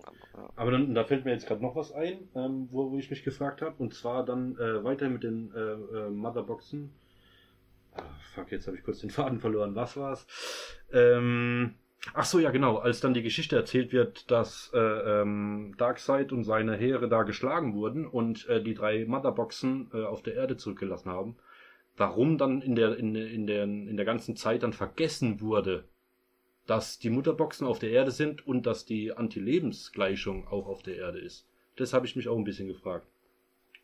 Warum das vergessen wurde, das fand ich Das ist komisch. tatsächlich auch eins, äh, eines der Sachen, die ich mich frage. Ähm, also zu der ersten Frage. Ähm, wir Menschen sind wahrscheinlich auch viel unintellektueller als Atlanta und Amazon. Also wir haben keine Ahnung von, von allem, wir haben keine Ahnung von Umwelt. Und das zweite ist tatsächlich auch etwas, was äh, mich der Krischi, also Grüße gehen raus, Krischi, ähm, äh, äh, der kreative Kopf des Harry Potter Podcast Mysteriumsabteilung, wir sind eh alle verbrüdert bei Warner Brothers, ähm, der hat mich das auch gefragt und ich hatte auch keine Antwort darauf. Ja, ja, er hatte das auch bei Facebook gefragt und ich hatte da auch nur gesagt, dass im Film ja sowas angedeutet Magie. wie, als hätten sie es. Ja, also das mit dem Vergessen ist natürlich irgendwie Quatsch, ne? Dass sie den Planeten, wo das war oder ist, nicht mehr finden, weil es ne, einfach Billionen, Trillionen von Sternen gibt und sie nicht mehr wissen, auf welchem dieser Kampf stattgefunden hat, kann man vielleicht noch akzeptieren. Aber dass sie vergessen, wo es war. Gut. Ja, irgendwie streiten sich da gerade alle und auch so Hardcore-Fans haben wohl keine richtige Klärung. Das Einzige, was ich halt zu der, zu der, zu der Vergessenstheorie halt stützen könnte, wäre halt, dass wir Menschen uns halt zivilisationstechnisch und äh, was weiß ich was auch aufgrund unserer historische weiterentwickelt haben, ne? Weil die ganzen Atlanta und die äh, und Themyscira haben ja immer noch die Strukturen, die sie schon immer hatten, so, ne?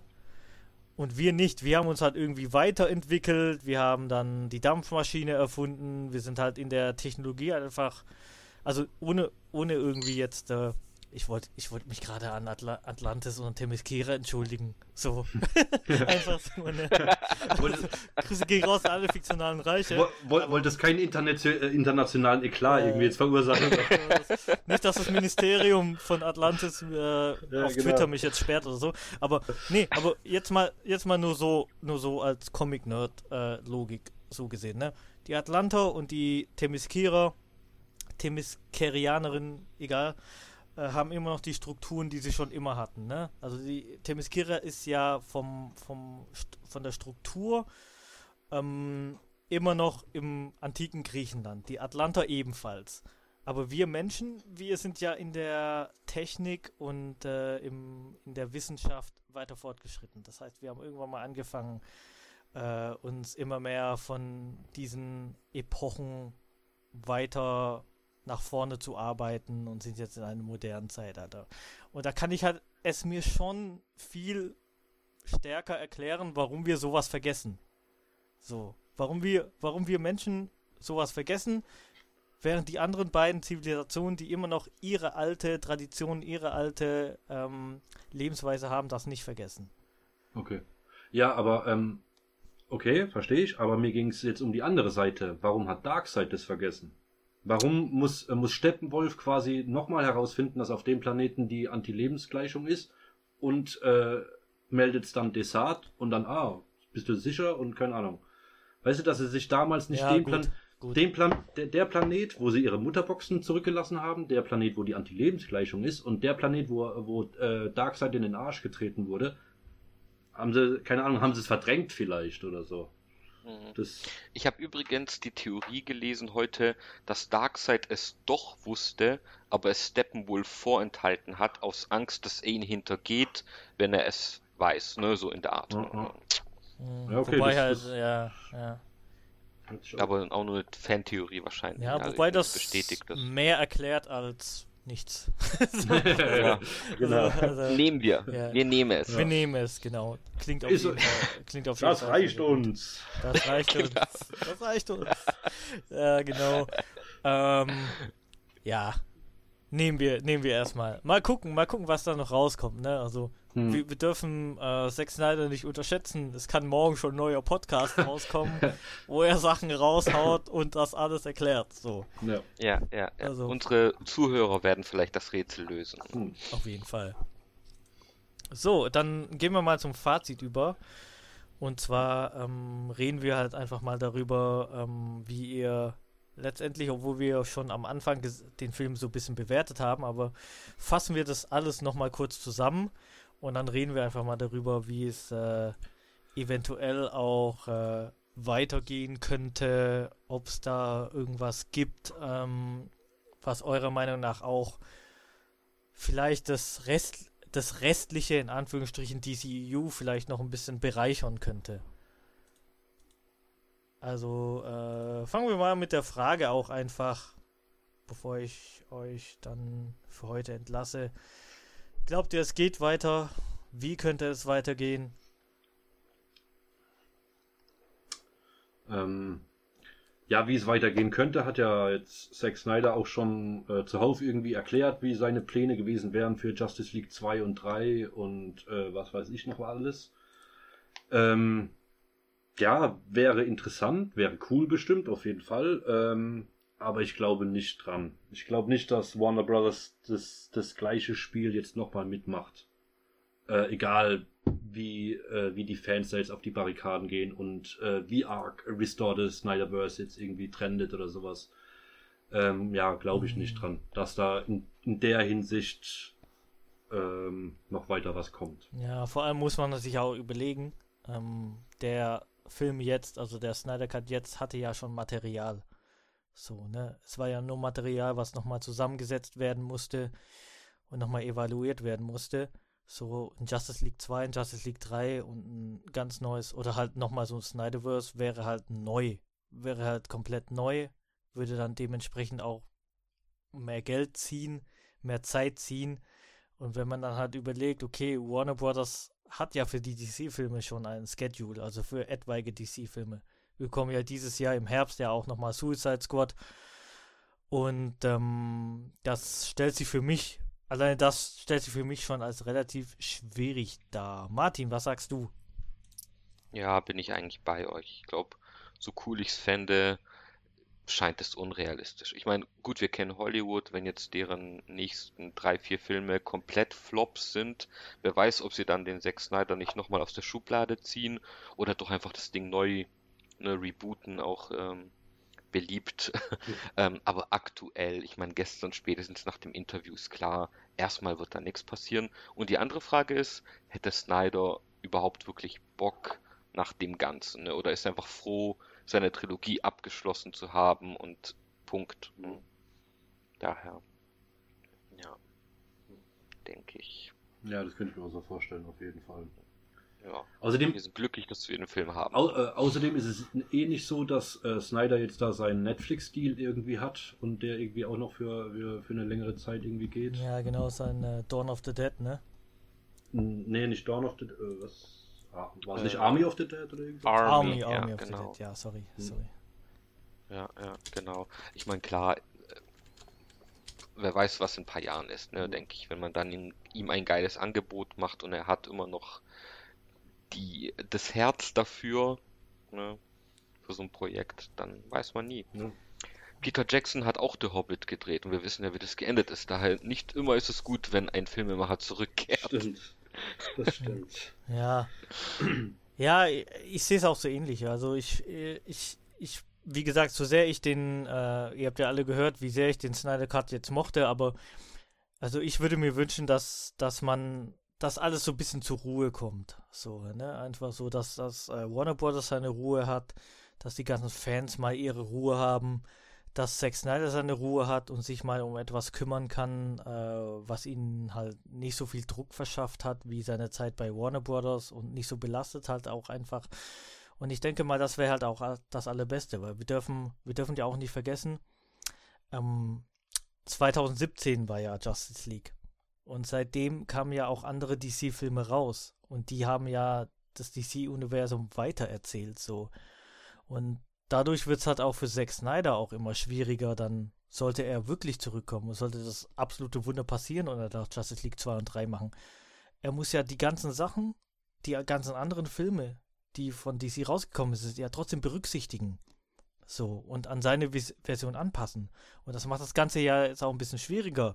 Weil auf einmal sind, ist ein Shazam da. Auf einmal sind die Birds of Prey da. Äh, dieses Jahr kommt nochmal ein Suicide Squad Film raus. Nächstes Jahr kommt nochmal, ähm, was kommt nächstes Jahr raus? Ähm, nochmal ein Shazam Film. Ähm, Black, Black, Adam. Black Adam Film kommt raus so. Und das sind halt sehr, sehr viele Sachen, die er berücksichtigen müsste, ohne dass er da wirklich involviert war. Und das macht ja. das Ganze halt super schwierig auch für ihn. Und deswegen meiner Meinung nach, ähm, also ja, also ich, ich kann die Entscheidung von Warner Bros. verstehen, die dann halt gesagt haben, okay, wir machen jetzt Schluss, weil ähm, im Hinblick darauf, wie die Historie war, wie es zu diesem Cut gekommen ist, ich denke mal, das war eine sehr, sehr angespannte Zeit für alle. So. Es war eine glückliche Zeit für uns Fans, aber ich denke mal, äh, für Warner Bros. war es schwierig. Deswegen mein Appell an alle Fans, die irgendwie rumschreien, ey, lass mal Warner Bros. jetzt boykottieren oder so selbst wenn ihr den zweiten Justice League Film wollt, ihr helft dem nicht, wenn ihr, wenn ihr, wenn ihr die nicht unterstützt, weil so, weißt du, so ein, so ein Studio will Geld verdienen. Und wenn ihr etwas unterstützt, verwehrt ihr dem Studio dem Geld. So. Ist zwar ein bisschen kapitalistisch gedacht, okay, aber wenn ihr versteht, so, ihr helft, ihr helft nichts anderem, wenn ihr etwas anderes von dem gleichen Macher boykottiert, so sage ich jetzt. Ich halte mich kurz. Und ähm, im Endeffekt ja, also ich bin immer noch ein Fan davon, dass wir halt einfach ein äh, bisschen mehr Ruhe einfach haben, dass wir jetzt unseren Snyder Cut genießen können. Vor allem macht der Snyder Cut ja auch, was die Kanonität von DCEU angeht, ähm, macht ja macht ja der 2017er Film sowohl der Snyder Cut auch nichts kaputt, weil es ist ja trotzdem dieselbe Story gewesen. So, auf diese Story kann man trotzdem aufbauen, weil im, Endeffekt, wenn man Aquaman schaut, ähm, weiß man halt ganz genau, der Film setzt da an, dass Steppenwolf besiegt wurde. So. Und dann baut darauf auf, macht gute DC-Filme. Ähm, Zack Snyder soll zur Ruhe kommen, wir Fans sollen zur Ruhe kommen und wir hoffen, dass es halt dann irgendwann mal vielleicht einen zweiten Justice League-Film, vielleicht nicht von Zack Snyder und mit einer anderen Konstellation geben wird, aber wir freuen uns auf alle Filme. Ja. Genau. Äh, das war jetzt fast ein unfreiwilligen Schlusswort. Es sei denn, jemand hat noch hier irgendwas äh, als äh, absolutes Abschlussstatement hier. Ein episches Abschlussstatement noch zu sagen. Nein? Nichts, was du nicht schon gesagt okay. hast. Okay, also, ja, also, wir kommen dann auf jeden Fall offiziell zum Ende. Ähm, ich bedanke mich an alle Zuhörer. Vielen lieben Dank fürs Zuhören. Wir haben es halt tatsächlich geschafft, hier heute wieder ähm, fast zwei Stunden Podcast aufzunehmen, was aber hinsichtlich der Länge des Films absolut in Ordnung ist. Und äh, deswegen vielen lieben Dank an alle, die dran geblieben sind. Und ähm, auch vielen lieben Dank an die Leute, die, die hören das zwar nicht, aber auch danke an die Leute, die nur den spoilerfreien ähm, Teil von uns gehört haben. Dann bedanke ich mich noch an alle, die heute dabei waren. Also vielen lieben Dank an dich, Martin, dass du wieder dabei warst. Es ist mir immer eine Freude, wenn du bei uns zu Gast bist. Dankeschön für die Einladung. Sehr gerne, sehr gerne. Also was DC-Filme angeht, bist du immer safe eingeladen, sag einfach Bescheid und dann gucken wir, dass wir dir einen Platz frei machen und natürlich an meinem Kollegen, den lieben Stefan. Nichts zu danken. Hatte nichts Besseres vor. Aber ja. nein. Hat auf jeden Fall Spaß gemacht. Ähm, ich hoffe, wir können dann bald mal wieder über was anderes labern. Kommt ja noch ein bisschen was raus. Suicide Squad zum Beispiel im, mhm. äh, im Herbst. Ne? Da besteht auch auf jeden Fall Potenzial dazu. Auf jeden Fall äh, sage ich ja Ciao zu allen Zuhörern. Bleibt gesund, bleibt munter. Ich weiß, die ganze Situation heutzutage, da fällt uns ein bisschen die Decke auf den Kopf, aber wir schaffen das schon und dann, äh, ja, Genau, bleibt so wie ihr seid und bleibt positiv. Ciao.